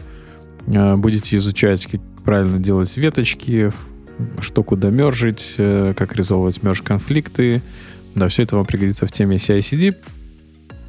Но непосредственно сам гид, как добавить туда изменения, как перейти с ветки на ветку, как вытащить файлик из одной ветки в другую ветку, как отменить свои изменения, как походить по комитам туда-сюда. Вот это все нужно знать и уметь. Какие-то шоткаты мне Витя показывает. Я тут рисовал тебе, хотел намекнуть о том, да. что вот дальше тут расписана классная штука с написанием о том, что Git Branch Strategy — это очень важный аспект. И если вы не смотрели наш ролик про CI-CD, mm-hmm. в котором мы это тоже рассматриваем, то вот здесь вот по ссылочке я надеюсь, mm-hmm. я правильно нарисовал, вы сможете тоже э, переключиться на этот э, замечательный ролик и погрузиться в мир CI-CD, который мы готовили аж целый год. Обещали, вот сделали. Да. да. Э, тут еще ребята немножко идут сразу в GitOps, но я бы сказал бы, GitOps это не работа с гитом, не путайте. Это уже как бы, ну не то, что следующая итерация, но это такая немножко эволюционное развитие Continuous Integration, Continuous Delivery практика. И вот почти в самом-самом конце, как раз-таки вот здесь вот, да, вот я бы, я бы чуть поправил, наверное, не CI-CD практика, Infrastructure as Code практика все-таки. GitOps, он больше для управления инфраструктурой используется. Ой, слушай, мы с тобой... Нежели, ты, да, ты, так, ты такой эксперт. Я чувствую, что нам нужно вызывать в эксперта в студию. Э, нет, все-таки мое мнение, GitOps, он исключительно применим для работы с Kubernetes. То есть то, что у тебя есть в Git, ты применяешь в реализацию Kubernetes. В большинстве 99% случаев. И это все-таки больше именно как continuous delivery, доставка твоего приложения. Но Infrastructure as Code, она тоже является частью continuous delivery пайплайна если вы переключитесь, там, опять же, на наш CI-CD э, ролик, то вы увидите о том, что после Continuous Integration, что является собой на выходе артефакт, который вы сложили в ваш артефакторе, дальше следующим этапом идет Infrastructure as Code, то есть вы деливерите инфраструктуру как код, потому что это тоже часть... В общем, давай оставим отсылку к нашему ролику CI-CD. Да, да, да. да. Кому общем, интересно, посмотрит. GitOps э, важная составляющая, если вы сейчас работаете с э, Kubernetes. И Argo CD, Flux, CD, это все может вам помочь хорошо реализовать. Mm-hmm. Но мы наконец-то дошли до CI-CD, Continuous Integration, Delivery Deployment. Э, тоже, я думаю, это ну, 99,9% проектов, на которых вы будете работать, требуют от вас знания, понимания, что это такое, умение это имплементировать. А, естественно, на первом месте любимый и неубиваемый, непотопляемый Дженкинс находится на втором месте, набирающая популярность, до сих пор, наверное, еще растущая GitHub Actions. Дальше неизвестный Drone CI. А, Витя пишет медленно GitLab, который является Франкенштейном, который вшивает все, что только можно и не можно. А, ну и тулов на самом деле величайшее множество. У них отличаются они тем, что разные функционал предоставляет из коробки, но по факту главное вам понимать процесс, что происходит на, на стадии continuous integration, что происходит на стадии continuous delivery, deployment, какие туда можно включать степы и для чего все это нужно. Дальше Опять же, отсылка к нашему ролику. Да, э, ну, как бы, я думаю, что если вы посмотрите... Ну, смотрите так, мы там не рассматриваем с точки зрения технологии, как делать continuous integration delivery. Мы рассказываем с точки зрения теории, как это правильно нужно делать, а вы потом это реализовываете внутри вашего конкретного инструмента, потому что, как правильно Максим отметил, инструментов огромное количество, и это далеко не весь список, э, я бы сказал бы даже близко далеко не весь список, но там, наверное, да, основные игроки здесь расписаны, кроме GitLab. Не знаю, почему здесь GitLab не расписан, но да. Э, идем дальше. Дальше у нас это сравнение DevOps и SRE. Э, я думаю, что здесь просто нужно почитать книжку SRE, Э, что такое сырье в целом от Гугла, там их аж две книжки, поэтому не думаю, что составит большого труда. Обе, кстати, есть на русском языке, и да, в общем, почитайте, я думаю, что вы поймете. А дальше, ну, прям совсем, когда вы уже становитесь сеньором, уже начинаете строить свои команды или, не дай бог, лидом, или тим лидом, то здесь уже Когда вы понимать. поймете, что такое L4 load balancer, да, вы начинаете строить плат платформенные команды, платформенный инженеринг, про который мы тоже здесь уже не один раз рассказывали, обсуждали. А, что такое DevOps команда, Agile, ой, Up, Ops команда, SRE, Dedicated Support. Это, ну, все больше уже такие процессуальные вещи, то есть когда вы выстраиваете процессы внутри вашей команды и уже там типа близки к лиду.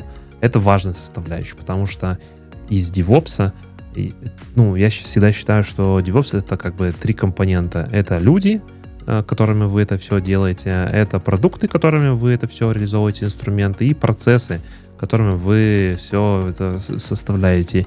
И когда вы нашли правильную комбинацию, люди это скиллы, которыми они обладают, используют правильные технологии и правильные процессы построены, то у вас получается вот этот вот классный DevOps. Вот, э, поэтому если вы ближе уже к лиду, то действительно важно на это посмотреть. Тут он еще расписывает роли и responsibility, но это, наверное, чтобы вы могли ознакомиться, а что же вы будете делать, когда станете DevOps-инженером. Если пойдете там, в DevOps-инженеры. Да, нужно ли ходить там в night shifты, э, какой там future roadmap на проект, ну и так далее. Как бы все эти вопросы потенциально, которые может Ай, черт, удались. Который можно да, задать а, будущему работодателю. Ну да, типа того. Важно понимать о том, что DevOps инженер это не тот, который создает просто пайплайны и автоматизацию там каждый день, день ото дня. Нет, это как бы общая комбинация. Вы делаете много всего разного. И вот здесь вот такой потрясающий совет. Э, ваше здоровье самое важное, что у вас есть. Это немножко, возможно, прозвучит как от людей, которых, которым уже за 30 и кажется, что уже... Старперов. Старперы, да. Но mm-hmm. на самом деле оно так и есть, смотря на тот объем, да, и, например, банально посмотрев на скролл, то есть вот типа вот, вот сколько нужно было все mm-hmm. это посмотреть, будьте аккуратны. Mm-hmm. То есть э, моя рекомендация, выбирайте какие-то, возможно, маленькие кусочки, делайте свою специализацию. Например, можно хорошо сделать специализацию на терраформе выбрать одно облако, не знаю, там, например, одной из тройки Terraform и как писать хорошо на Terraform в этом облаке. Ну и дальше себя продавать как инфраструктура код специалиста с, с этим вот. А все остальное, да, ну или там Kubernetes, например, возьмите, или тот же CI-CD, освойте хорошо, как делать CI-CD, и вы и станете то таким, ну, немножко специализированным специалистом. Да, Макс тут машет рукой, но тем не менее это тоже как вариант. Вот. Э, ну, на текущий, на текущий момент. Кто знает, что, конечно, нас чат GPT заменит, mm-hmm. но тем не менее. И У меня конце... тут код, код опять приходит, поэтому... И он опять наверное... сломает тебе микрофон? Да, Нет. надо Нет. ускоряться, я думаю. Но мы уже почти в конце. Э, читайте блоги, смотрите ютубы, вы знаете, какие Netflix, смотрите Netflix. DevOps Kitchen Talks, ваш фаворитный канал DevOps. Здесь мы рассказываем все самые последние новости из мира DevOps, разбираем технологии и вместе с вами готовимся к сертификациям. А, ну и документируйте то, что вы пишете. Показывайте как миру. в школе. Нет, просто показывайте миру о том, что вы что-то изучаете и для себя пишете конспекты. На самом деле это очень важно. Это очень важно, потому что, к сожалению, наша человеческая память, она очень ограничена, и мы быстро забываем, что мы изучили. А если мы это оставим какой-то артефакт в виде блога, там, не знаю, на медиуме, вас заметят. Персональный бренд очень важен. Пишите, шарьте в LinkedIn, э, в группах, э, пишите статьи, еще что-то. Это важная часть тоже вашего обучающего процесса.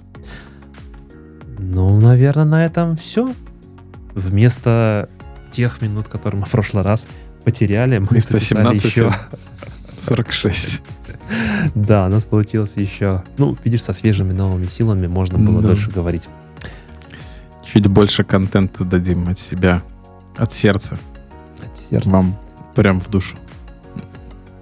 Ну, предлагаю на этом, наверное, Да. и заканчивать. Э, Спасибо большое, что оставались с нами до конца. Надеюсь, Лайк, вы подписка, шер. Не забываем. однозначно, да, однозначно. Так, подожди, не то. Э, Вот, вот так вот, да.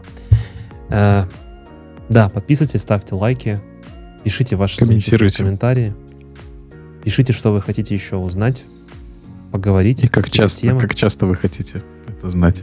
Да. Если вдруг из Чем вас больше, есть- чем больше комментариев, тем более нам стыдно, когда мы долго не записываемся. Да. Если вдруг кто-то из вас есть монтажер, мы крайне в больших поисках, потому что страдаем, немножко страдаем. Я просто не успеваю со своим графиком перелетов монтажировать, а пацаны что-то забивают, мягко скажем. А у пацанов тот маленький. предмет. Что? Что, у пацанов? А у пацанов маленький просто, поэтому... А Мы уже с тобой Они не, не могут, да, они Да. не могут. Ну, так мы же как в английском юморе закольцевали шутку. Да, я таки понял, Да. я таки понял. Так, Включай что, нашу любимую. Поехали, Да. нашу любимую. DevOps. DevOps, Kitchen Talks. Теперь мы будем синхронно говорить. Закончили готовить. Приготовили roadmap на 23 год. Ну и да, чат GPT нас всех заменит. Так что не надо идти в DevOps в 23 году. И так у нас работы не так-то много уже осталось. Все равно не успеете выучить до того, как модель разовьется. Ну да. Всем пока-пока. Подпишись.